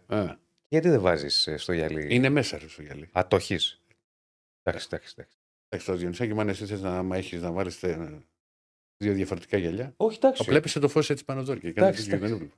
Λοιπόν, ε, πάμε στον Παναθηναϊκό. Ρίξε, κύριε Στέφανε. Να πούμε αυτό βέβαια ότι αν φτάσουμε τα. Πόσους έχουμε τώρα; 154. Άρα στις 200 εγγραφές στο κανάλι. Στις 200.000, ναι, όχι 200 εγγραφές. 200.000 εγγραφές στο κανάλι. Μέχρι 4 Οκτωβρίου που αρχίζει η Ευρωλίγκα. Αν συμβεί αυτό, μέχρι 4 Οκτωβρίου, Στα πόσα είναι τα παιδιά; παίρνουμε μπόγκρι. Όχι εμείς. Το κανάλι. Για εβδομαδιαία εκπομπή όπου θα Για μιλούν Euroleague. για, για Ευρωλίγκα και όχι μόνο. Με μπόγκρι δεν μπορεί να μιλάς μόνο για Ευρωλίγκα, ρε φίλε. Θα μιλήσεις και για Ευρωλίγα. Θα μιλήσεις για. Μπράβο. Όπως το λες. Λοιπόν, Πάντως το έχει να ξέρεις. Το έχει και το έχει καλά. είναι επικοινωνιακός. Το έχει, το έχει. το έχει. Είναι ωραίος τύπος. Θα λέει, θα λέει κανένα μυστικό. Μα είσαι τώρα κάτω από το καλάθι εκεί αντί να σηκωθείς τα καρφώσεις τώρα μου κάνεις έτσι, Έτσι. το λέει up. Έτσι. Οπότε πάμε like στο βίντεο, πάμε εγγραφέ στο, στο κανάλι. Ρίξε και Στέφανε τον Παναθηναϊκό. Πάμε λοιπόν στην Πανάθα. Λοιπόν, υπάρχει το μάτς με τον ε, Πανετολικό. Σήμερα έγινε μια χαλαρή προπόνηση. Αύριο θα κάνει κάποια πράγματα ο Γιωβάνος στα τελειώματα, θα δουλεύει στατικές φάσεις όπως κάνει παραμονέ των αγώνων. Έχουν αναλυθεί, έχει αναλυθεί πάρα πολύ ο Πανετολικός και στους παίκτες του Παναθηναϊκού με στόχο φυσικά να πάει η ομάδα να πάρει μια δεύτερη ε, σερή εκτός έδρας επικράτηση, να κάνει το 3 στα 3 στο πρωτάθλημα. Θυμίζω ο Παναθηναϊκός έχει ένα μάτς λιγότερο γιατί, γιατί λόγω της Ευρώπης. Μας συμπέσανε. Γιατί λόγω της Ευρώπης δεν ε, είχε παίξει την πρεμιέρα του. Στόχος είναι να πάει η ομάδα εκεί, να κάνει το παιχνίδι της, να πάρει μια ακόμη νίκη. Θα πω αυτό που λέ- έλεγα και χθες, πέρα από τους βαθμούς που είναι σημαντικοί όταν κάνεις πρωταθλητισμό, αν η ομάδα κερδίσει, στο Αγρίνιο θα έχει βγάλει πολύ γρήγορα μέσα σε σεζόν δύο έδρες στην επαρχία. Γιάννενα, Πανετολικός. Και θα ακολουθήσει το επόμενο εκτός, μετά και την ΑΕΚ, το οποίο είναι η Τρίπολη. Δηλαδή, μάνι μάνι ο Παναθηναϊκός έδρες που τον δυσκολεύουν παραδοσιακά. Αύριο θα δούμε λίγο μια προϊστορία στο Μμ. Αγρίνιο τι, τι κάνει ο Παναθηναϊκός τα τελευταία χρόνια. Θα τις βγάλει γρήγορα. Εν πάση περιπτώσει, τώρα το θέμα είναι ο... Ε, θα βγάλεις τρεις τρεις επαρχίες. Τρεις επαρχίες και είναι καλός στις επαρχίες για άλλους λόγους να πηγαίνεις, αν σου κάτσει το πρόγραμμα νωρίς. Ναι, παίζει ρόλο γιατί είναι Ειδικά αλλιώς για να ένα πας- Τρίπολη. Πας στην Τρίπολη για να έχει Δεκέμβρη. Άστο. Ναι, δεν, είναι περίεργα τα πράγματα. Ο Παναγιώτο έχει πατήσει με πάγους, με ομίχλες, δηλαδή έχουμε ψαλιάνα κυρίως. Ε, Ε, πάντως, το περισσότερο κρύο το έχω φάει στο τρίπο. Ναι, δε, εγώ δεν με νοιάζει το κρύο. Ούτε τους παίκτες τους νοιάζει το κρύο. Αλλά μιλάω για χοντρό κρύο. Το ξέρω, ρε. Αλλά ε, εσύ και εγώ, ναι. Α, κάτσουμε μέσα. Το παίκτη πιο κρύο. Με εκμέλεια που Μπανάκι κάτσαμε μείον μέσα. πέντε. Όχι, άλλο θέλω να σου πω. Εγώ στο λέω για την ομάδα. Κατάλαβα πώς το λες. Ναι, ναι. Αλλά εμείς εντάξει. οκ, Είναι, θα- είναι ο αγωνιστικός χώρος. Χάλια είναι άλλες. Αυτό, αυτό, αυτό, αυτό. Λοιπόν, τώρα, ε, εν ώψη Αγρινίου, λοιπόν, μια εκτίμηση που μπορούμε να κάνουμε για την ενδεκάδα, αν και δεν έχει δείξει πράγματα ο Γιωβάνοβιτς, ως εκτίμηση, Μπρινιόλι κάτω από τα δοκάρια, Μάγνουσον Σέκεφελτ, οι δύο στόπερ, δεξιά κότσιρας, ούτως ή άλλως καπαρωμένο αυτό, έλλειψη, έλλειψη Βαγιανίδη. Αριστερά το αφήνω ανοιχτό εγώ για Χουάν Καρύμ Λαντένοβιτς. Λαντένοβιτς, ο οποίος τα πήγε εξαιρετικά στην, ε, στις ευρωπαϊκές του, υπο- στις διεθνείς του υποχρεώσεις με τη Σερβία. Ήταν Πάρα πολύ καλός, με assist, με εξαιρετική παρουσία. Ένας από τους δύο λοιπόν. Έπαιξε και στα δύο. Ναι. Μμμ. Ε, στα χαφ νομίζω θα δούμε επιστροφή του Ρούμπεν. Και εδώ εκτίμηση σου κάνω. Βιλένα Μπερνάρ. Λέω Μπερνάρ γιατί ο Τζούριτσιτς είναι διαθέσιμος αλλά έχασε κάποιες προπονήσεις Μμμ. λόγω αυτού του μικροδραματισμού που είχε. Παλάσιος, Μαντσίνη και θα πω Σπόραρ. Ναι, έχει λογική. Υπάρχει ένα δίλημα εκεί Σπόραρ Ιωαννίδης. Θα πω εγώ εκτίμηση Σπόραρ. Το λέω με βάση ότι είναι καλά ε, και ψυχολογικά δηλαδή και με τα γκολ που έβαλε και με την assist που είχε στο, στη- στα παιχνίδια με τους Σλοβαίνους Οπότε ξέρεις ένα παίκτη ο οποίος, ο επιθετικός κυρίως, που βάζει γκολ και είναι καλά ψυχολογικά, τον συνεχίζεις να, να τον, να τον έχεις βασικό. Τα δικά μου μάτια. Οπότε θα πρέπει να περιμένουμε ε, να δούμε και αύριο την προπόνηση ε, για το τι θα κάνει ο, ο Γιωβάνος τελικά που θα καταλήξει ε, στο παιχνίδι των Πανατολικών. Θυμίζω το μάτι είναι το Σάββατο. Ε, ο Παναθηναϊκός δεν παίζει Κυριακή, παίζει Σάββατο. Και υπάρχει χρόνος πολύ. Πέμπτη. Υπάρχει χρόνος μετά μέχρι την Πέμπτη για τη Villarreal. Μια και λες Villarreal, νομίζω ότι θα ζήσουμε πάλι μεγάλες τιμέ στο ΑΚΑ γιατί τα εισιτήρια πάνε, η κίνηση πάει πάρα πολύ καλά. Μέχρι χθες το βράδυ είχαν μείνει περίπου 16.000. Δεν έχω δει σήμερα, όλο και αυξάνεται. Ναι, εντάξει, θα, λογικό. θα έχουμε εικόνα αργότερα. Και όπου υπάρχουν και μέρες ακόμα. Και υπάρχουν και μέρες ακόμη. Οπότε, αν σε- αυτό που λες ότι την Πέμπτη είναι το παιχνίδι με την Villarreal και έχουν μείνει από χθες είχαν μείνει 16.000, πάει για μεγάλο νούμερο. Πάει για μεγάλο νούμερο. Πάντως ενδιαφέρον θα παρουσιάσει το, το rotation που θα κάνει ο Γιωβάνοβιτς στο Villarreal Lake. Ναι, πας πιο μετά. Μμ. Ε, ε, ναι, ούτως ή άλλως αυτή τη, την σειρά αγώνων, το λέγαμε και προηγουμένως και με τον Αντώνη για τον Μπάουκ, δεν γίνεται να μην κάνεις rotation. Δεν βγαίνει. Το λες Villarreal γιατί είναι δύο δύσκολα παιχνίδια. Είναι η πρεμιέρα στο Europa και μετά το πρώτο ντέρμπι για τον Παναθηναϊκό. Γι' αυτό έχει πάρει παίκτες. Γι' αυτό έχει, έχει ανοίξει το, το ρόστερ, έχει γεμίσει το ρόστερ προκειμένου πλέον να έχεις αυτές τις επιλογές. Τώρα τι θα κάνει να το δούμε, όταν θα έρθει η ώρα. Ε, έλεγα λοιπόν για τα εισιτήρια με τη Villarreal και από εκεί πέρα να πούμε ότι υπάρχει και μια ε, συνέντευξη του Γιάννη Αλαφούζου ε, που στο BBC ε, μιλάει για τον ε, Παναθηναϊκό και ε, μιλάει για το ελληνικό ποδόσφαιρο ε, λέει αρκετά πράγματα και για το τι έχει γίνει στον Παναθηναϊκό από το 12 και μετά. Λέει για τον Παναθηναϊκό του 12 από τότε που, από τότε που λειτουργούσε σαν οπαδός και όχι σαν πρόεδρος πίστευα ακράδαντα ότι ένας σύλλογος δεν μπορεί να ανοίξει ένα άτομο αλλά στους οπαδούς της ομάδας είχαμε κάνει μια έρευνα στην οποία ανακαλύψαμε ότι 11 εκατομμύρια Έλληνες στους 11 εκατομμύρια τα δύο είναι Παναθηναϊκοί από αυτούς οι 100.000 ήταν οι πιο σκληροπυρηνικοί και θα ήταν διατεθειμένοι να δίνουν 500 ευρώ για την ομάδα τους. Όταν ανέλαβα τον Παναθηναϊκό, ήταν μια περίοδος που η χώρα αντιμετώπιζε πολύ σοβαρά προβλήματα που οδήγησαν στη χρεοκοπία της χώρας. Εκείνη ήταν μια δύσκολη περίοδος και η αλήθεια είναι ότι κανείς δεν ήθελε να αναλάβει τον Παναθηναϊκό. Είχα την επιλογή να αφήσω την ομάδα να χρεοκοπήσει και να ξεκινήσω από την αρχή. Αποφάσισα να μην προχωρήσω σε αυτή την καταστροφική διαδρομή, γι' αυτό είχαμε μπροστά μας να δώσουμε ένα σκληρό αγώνα. Επέλεξα το δύσκολο δρόμο. Αναφέρεται στην περίοδο 17-18, τότε που είχε αποσυρθεί και πέρασε ο Παναθηναϊκός στα πολύ μεγάλα ζόρια. Ε, είπε, συγγνώμη, κάποια περίοδο σκέφτηκα να τα παρατήσω και είπα ότι ήθελα να φύγω. Είχα την ελπίδα ότι κάποιος θα αναλάβει. Τα βλέπεις τι Ποιο- κάνει το, Ποιες λι- Ποιος το air condition. Ποιες λίγο νεράκι. Μην μου λύγεις. Είχα την ελπίδα ότι κάποιος αναλάβει επειδή δεν είχα τα οικονομικά μέσα να στηρίξω την ομάδα, αλλά κανείς δεν το έκανε. Οπότε μετά το 17-18 σιγά σιγά άρχισα πάρει να αποπληρώνω το χρέος, κάνοντας τα οικονομικά μας υγιή. Είπα ότι για το τώρα είμαστε σε μια πολύ καλύτερη θέση και έχουμε επενδύσει στην ομάδα ελπίζοντας ότι θα γίνει κάποια στιγμή οικονομικά αυτάρκης. Αν είχαμε προχωρήσει στο μήλο του Champions League, θα το είχαμε καταφέρει από φέτος. Και σε ερώτηση που του έγινε για το αν ε, έχει αρχίσει να χαλαρώνει, ο Γιάννης Αλαφού απάντησε ότι όχι, δεν μπορώ να πω ότι το απολαμβάνω γιατί είναι καθήκον για μένα. Πρέπει να πετύχουμε πολλά ακόμα και σημαντικά για να αρχίσω να το απολαμβάνω. Χρειάζεται μια παρατεταμένη καλή περίοδος για να αρχίσεις να το απολαμβάνεις. Είναι η δηλώση του Γιάννη Αλαφού που στέκεται, αναφέρεται και στο παρελθόν και στο τωρα Μμμ. Και κρατάω εγώ την τελευταία του ατάκα για το τώρα ότι αυτό που έχουν όλοι στο μυαλό τους στον Παναθηναϊκό είναι ότι θα πρέπει η ομάδα να δείξει να δείχνει μια διάρκεια στις χρονιές, ότι έχει επιστρέψει στην κανονικότητα, να έχει μια ανωδική πορεία, να πηγαίνει προς τα πάνω συνεχώς και φυσικά να πάρει πρωτάθλημα. Ναι, καταλαβαίνω. Γιατί είναι πολλά τα χρόνια, πέρυσι το διεκδίκησε. Εγώ, εγώ στέκομαι και στο άλλο ότι πρέπει έξι οπαδοί και τους καταλαβαίνω μάλιστα δεν- που δεν τους πολύ ενδιαφέρει, αλλά πρέπει να βάλουν στο μυαλό τους ότι οι ομάδες δεν πρέπει να, να στηρίζονται στις αξίσεις του μετοχικού κεφαλαίου στο οποίο μπορεί να κάνει ο, Εντάξει, ο κάθε ο, πρόεδρος. πρόσεξε τώρα τι έγινε. έγινε. Ο Παναθηναϊκός είχε πολλές αυξήσεις γιατί δεν είχε ευρωπαϊκά έσοδα. Ναι, Αν έχεις ευρωπαϊκά έσοδα, άλλο αυτό. το φτιάχνεις. Δεν διαφωνώ. Ο Ολυμπιακός έχει, έχει κάνει τρεις. Μαρινέκη. Τρεις φορές. Γιατί δεν είχε Champions League. Εντάξει, είχε Ευρώπη, αλλά ήταν Δεν ξέρεις, είχε Champions League, άλλα το, έσοδα. θέμα είναι, το θέμα Και είναι. είναι αυξημένο το μπάζι του Ολυμπιακού. Πολύ. Οπότε, καταλαβες, Το θα θέμα είναι. χρειαστεί να βάλεις. Δεν πρέπει να συμβαίνει αυτό.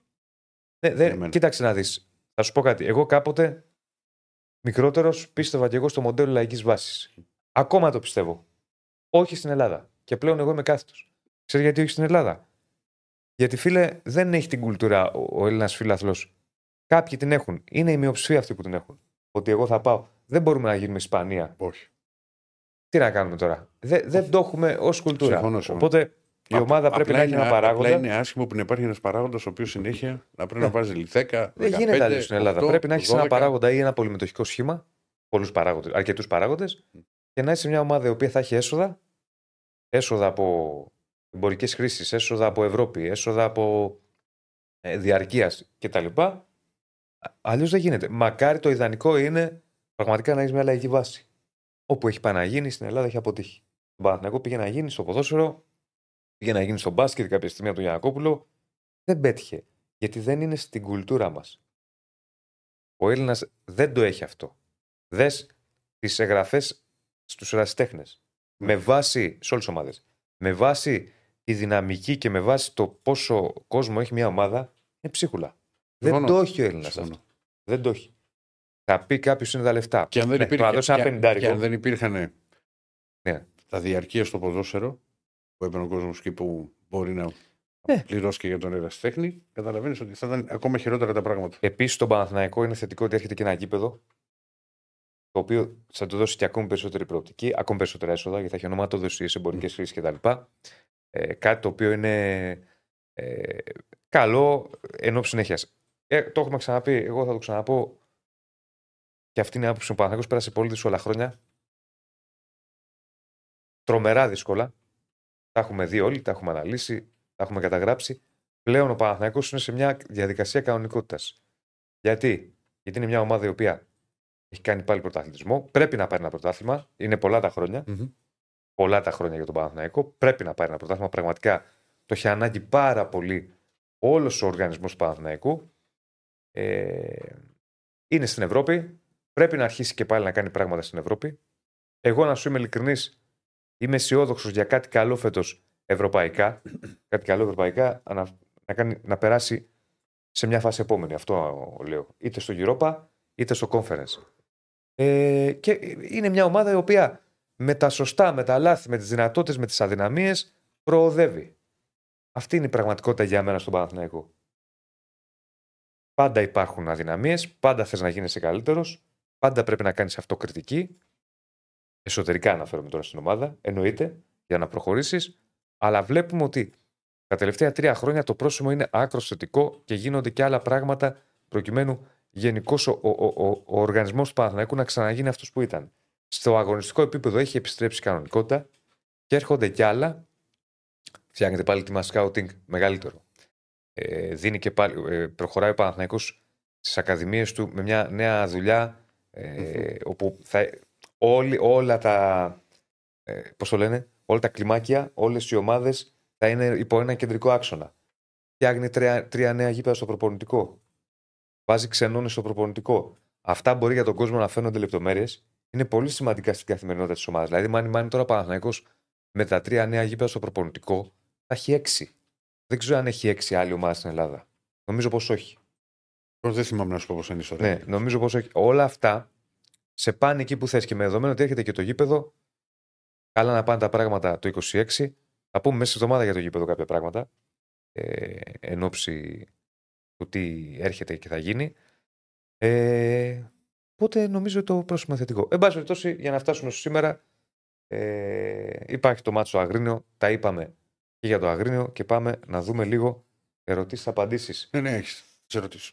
Διονύση δεν πρέπει να παίξει ο Μλαντένοβιτς γιατί έχει ρυθμό μιας και θα παίξει με Villarreal λόγω του Χουάνκαρ. Και, ε, για να έχει ρυθμό. Σχετικό είναι αυτό που λες. Αν θα πρέπει για να έχει ρυθμό. Εντάξει, τώρα έχει παίξει με την εθνική. Δηλαδή, τι ρυθμό, δηλαδή να μην παίξει ένα μάτς και να παίξει μετά με τη Villarreal. Τώρα μπήκε ένα Μπορεί όμως είπα να το βάλει. Εγώ είπα ότι κάτι την άποψή μου είναι ανοιχτό. Για πάμε στα επόμενα. Ποια η άποψή σου για το κόψιμο του Βέρμπιτ για να μπει τα στόπερ θεωρώ ότι στα εξτρέμ πονάμε περισσότερο και θα έχουμε θέμα αν δεν ανέβουν Αϊτόρ Παλάσιο. Όχι, εγώ συμφωνώ με την. Ε, Σωστό είναι αυτό που λες, είναι. Είμαι και εγώ μαζί σου. Ναι, συμφωνώ με, τη, με το κόψιμο αυτό. Με ποια έννοια; Δεν μπορείς να πας με τρεις στόπερ στα ευρωπαϊκά παιχνίδια. Από τη στιγμή που έχεις τέταρτο. Η ΑΕΚ που δεν έχει θα πάει. Άρα λοιπόν εδώ υπήρχε το εξής. Βάζεις, κόβεις ένα στόπερ για να έχεις περισσότερου εξτρέμ και πας με τρεις και αν σου τύχει κάτι. Μια κάρτα, αδελφέ. Αποβλήθηκες. Μια κάρτα, ένας τραυματισμός. Τι το συζητάς; Μπορεί να θες ένα μάτζ να βάλεις τρεις στόπερ. Μπορεί και να μην το θες. Ρε παιδί, μπορεί κατά τη διάρκεια του αγώνα να είναι τελευταίο μάτζ να φας πρόκληση ότι να μην φας γκολ. Ρε Διονύση Και μου, λες πετάω και ένα έχει τρίτο. έξι παιχνίδια όμιλο. Δεν Ναι. θεωρείς πιθανό να συμπληρώσει κάρτες ένα στόπερ; Που είναι Ναι, απαιτητικά τα ναι. παιχνίδια. Εγώ είμαι, συμφωνώ. Και από εκεί και πέρα έπρεπε να διαλέξει ποιο να κόψει. Είναι μετρημένα τα κουκιά. Δεν υπάρχει κάτι για το λιμιό. Όχι. Πάντως και τώρα Ο να τον- Βαγιανίδης, παιδιά, δεν είναι έτοιμος ακόμα. και να τον έπαιρνε ο Παναθηναϊκός στο Λιμιό. Δεν Από- υπάρχει θέμα. Ναι, Οπότε... Από Γενάρη θα παίζει. Ε, ναι, ναι. Αλλά δεν, δεν τίθεται. Δεν υπάρχει κάποιο θέμα. Πλέον ποιο. τώρα, αν αύριο μεθαύριο γίνει κάτι, δεν το ξέρω. Θεωρείς ότι ο Τζούριτς θα μπορούσε να παίξει φόρ. Το λέω γιατί θα έχει θέσει και το κορμί. Όχι. Δεν νομίζω ότι μπορεί να παίξει φόρ. Όχι και εγώ. Δεύτερος, ναι. Κατά συνθήκη. Σέντερ φόρ, όχι. Ε... Αυτά. Σε ό,τι έχει να κάνει με τον Παναθηναϊκό. Νομίζω τα καλύψαμε.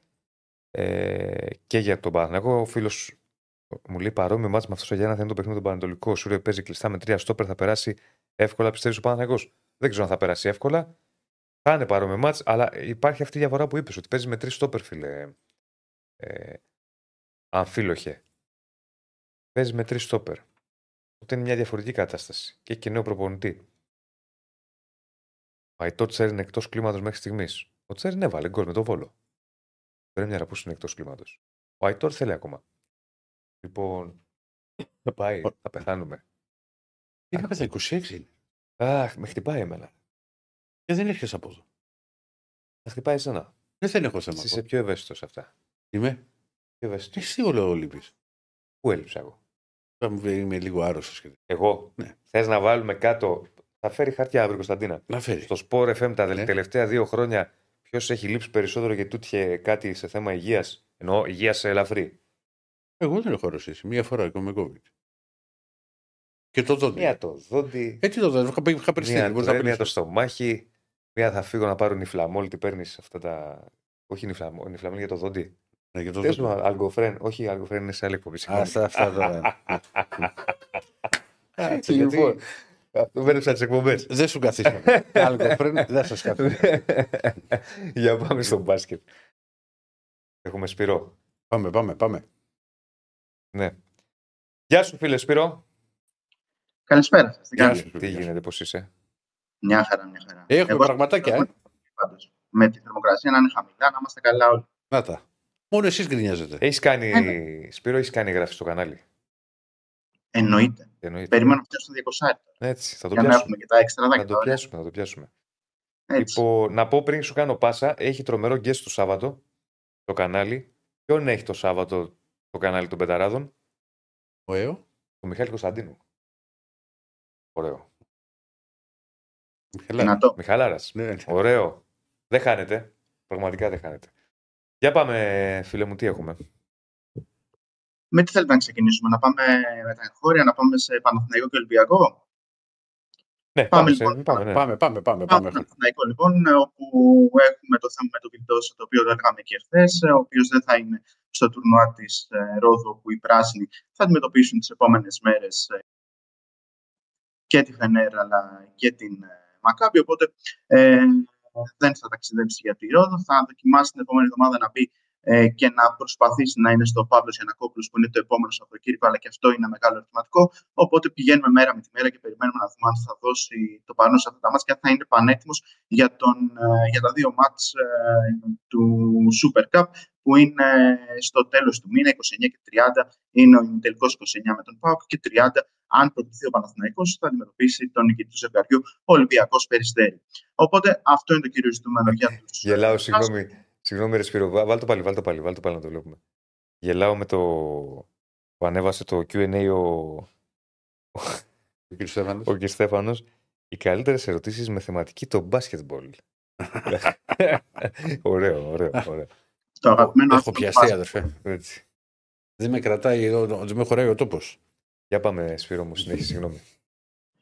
Και από εκεί και πέρα για τον Ολυμπιακό υπάρχει αύριο το φιλικό με, τη Μακάμπη- με την Αρμάν Μιλάνο, το οποίο είναι και κλεισμένο το πτήνο και φυσικά είναι την Κυριακή το μεγάλο μάτς ε, προς τιμή του Βασίλη Σπανούλη, το οποίο θα ξεκινήσει στις ε, 8 η ώρα. Θα αρχίσουν όλες οι δραστηριότητες με εκλεκτούς καλεσμένους, ε, με ανθρώπους που έχουν σημαδέψει την καριέρα του Βασίλη Σπανούλη. 8 η ώρα θα ξεκινήσουν οι εκδηλώσεις με την απόσυρση της φανέλας στην οροφή του Σταδίου Ειρήνης ε, και Φιλίας και 9 η ώρα θα ξεκινήσει η προθέμανση και ο αγώνας με την Αρμάνι Μιλάνο. Τηλεοπτικά θα μεταδοθεί από τα κανάλια Nova Sports. Αν δεν κάνω λάθος, στο Nova Sports 4 που θα έχει την ε, μετάδοση. Θα έχει εκλεκτούς παρουσιαστές, τον Σπύρο Παπαδόπουλο, τον Δώρα Παντέλη και τον ε, Πέτρο Λαγούτη.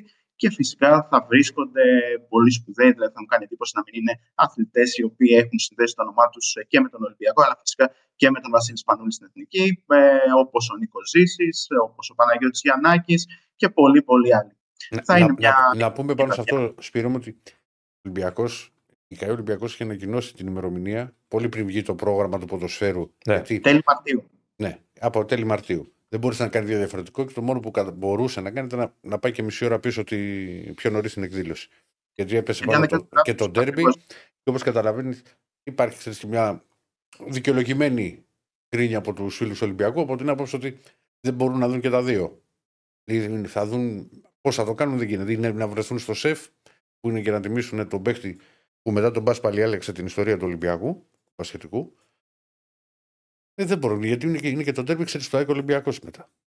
9,5 ώρα. 9,5, 9,5, 9,5. Οπότε ναι, θα μπορέσουν να δουν ε, και το παιχνίδι λίγο την αρχή του αγώνα του Ολυμπιακού με, τη- με την Αρμάνη και αν φυσικά θέλουν να δουν το. Εντάξει, όσοι είναι στο σεφ δεν θα, μπορούν, δεν θα δουν, δεν υπάρχει. Πώ να το δουν. Ε, εντάξει, γύρω καφετέρειε και λοιπά, ίσως να γίνει κάποια τέτοια. Πας σεφ, πας σεφ, Ναι. παίρνει το κινητό σου, βάζεις την εφαρμογούλα σου και είσαι στο σεφ, αποθεώνεις το σπανούλι και κάνεις έτσι βλέπεις. Ξέρω εγώ. δεν- Άλλη λύση δεν υπάρχει. Δεν υπάρχει. Ναι.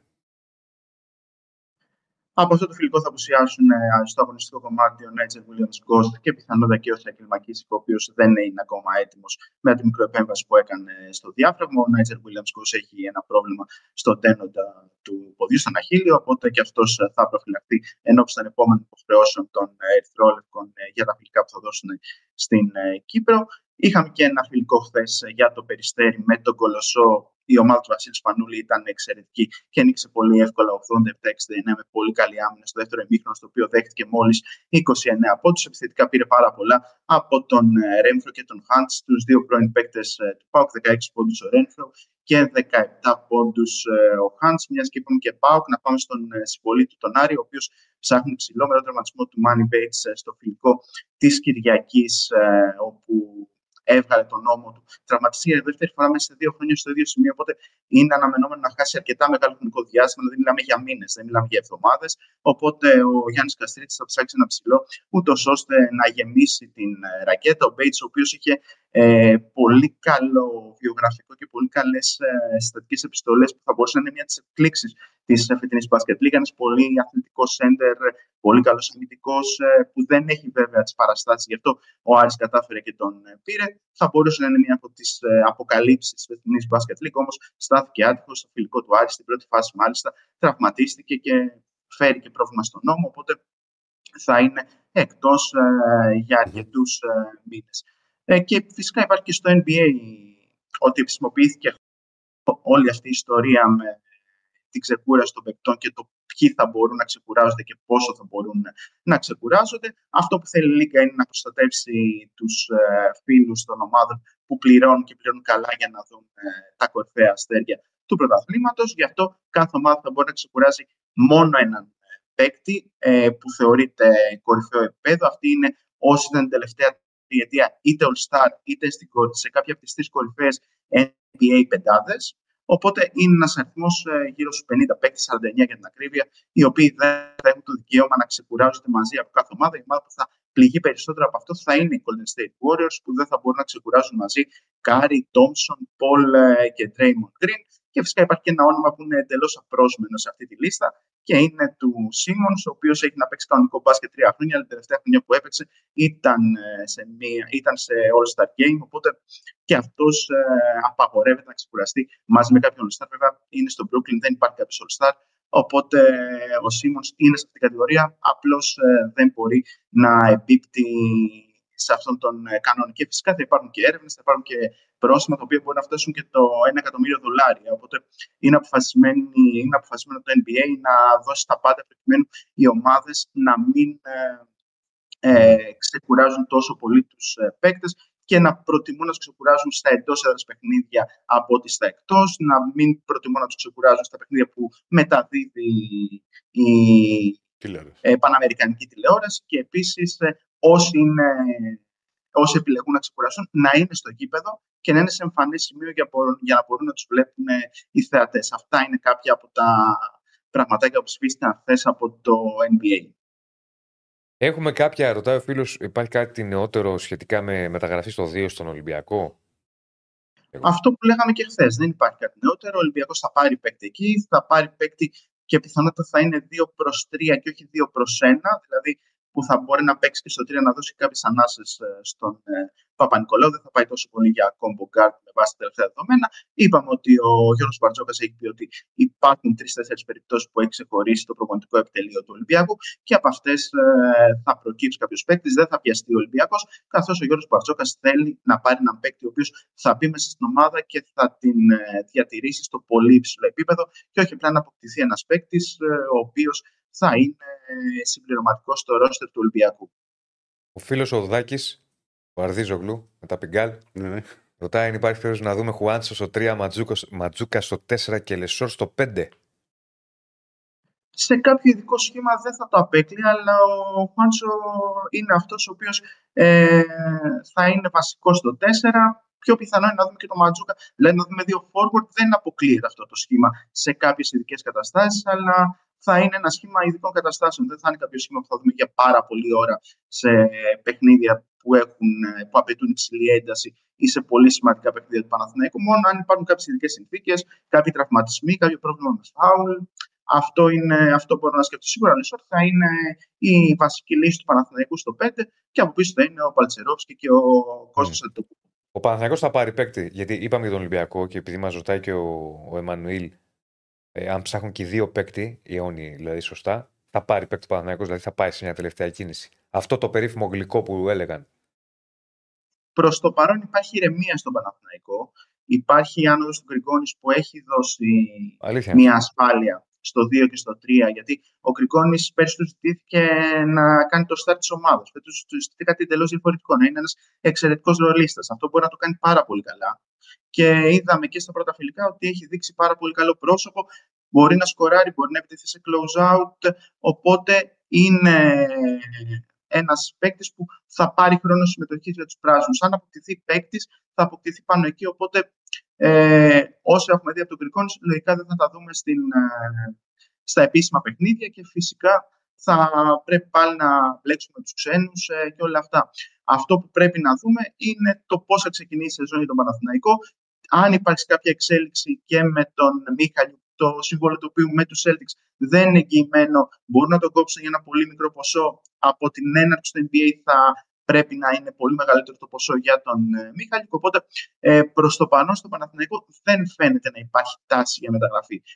Βέβαια, πρέπει να δούμε πώς θα ξεκινήσει η σεζόν και πώς θα πάνε τα πράγματα.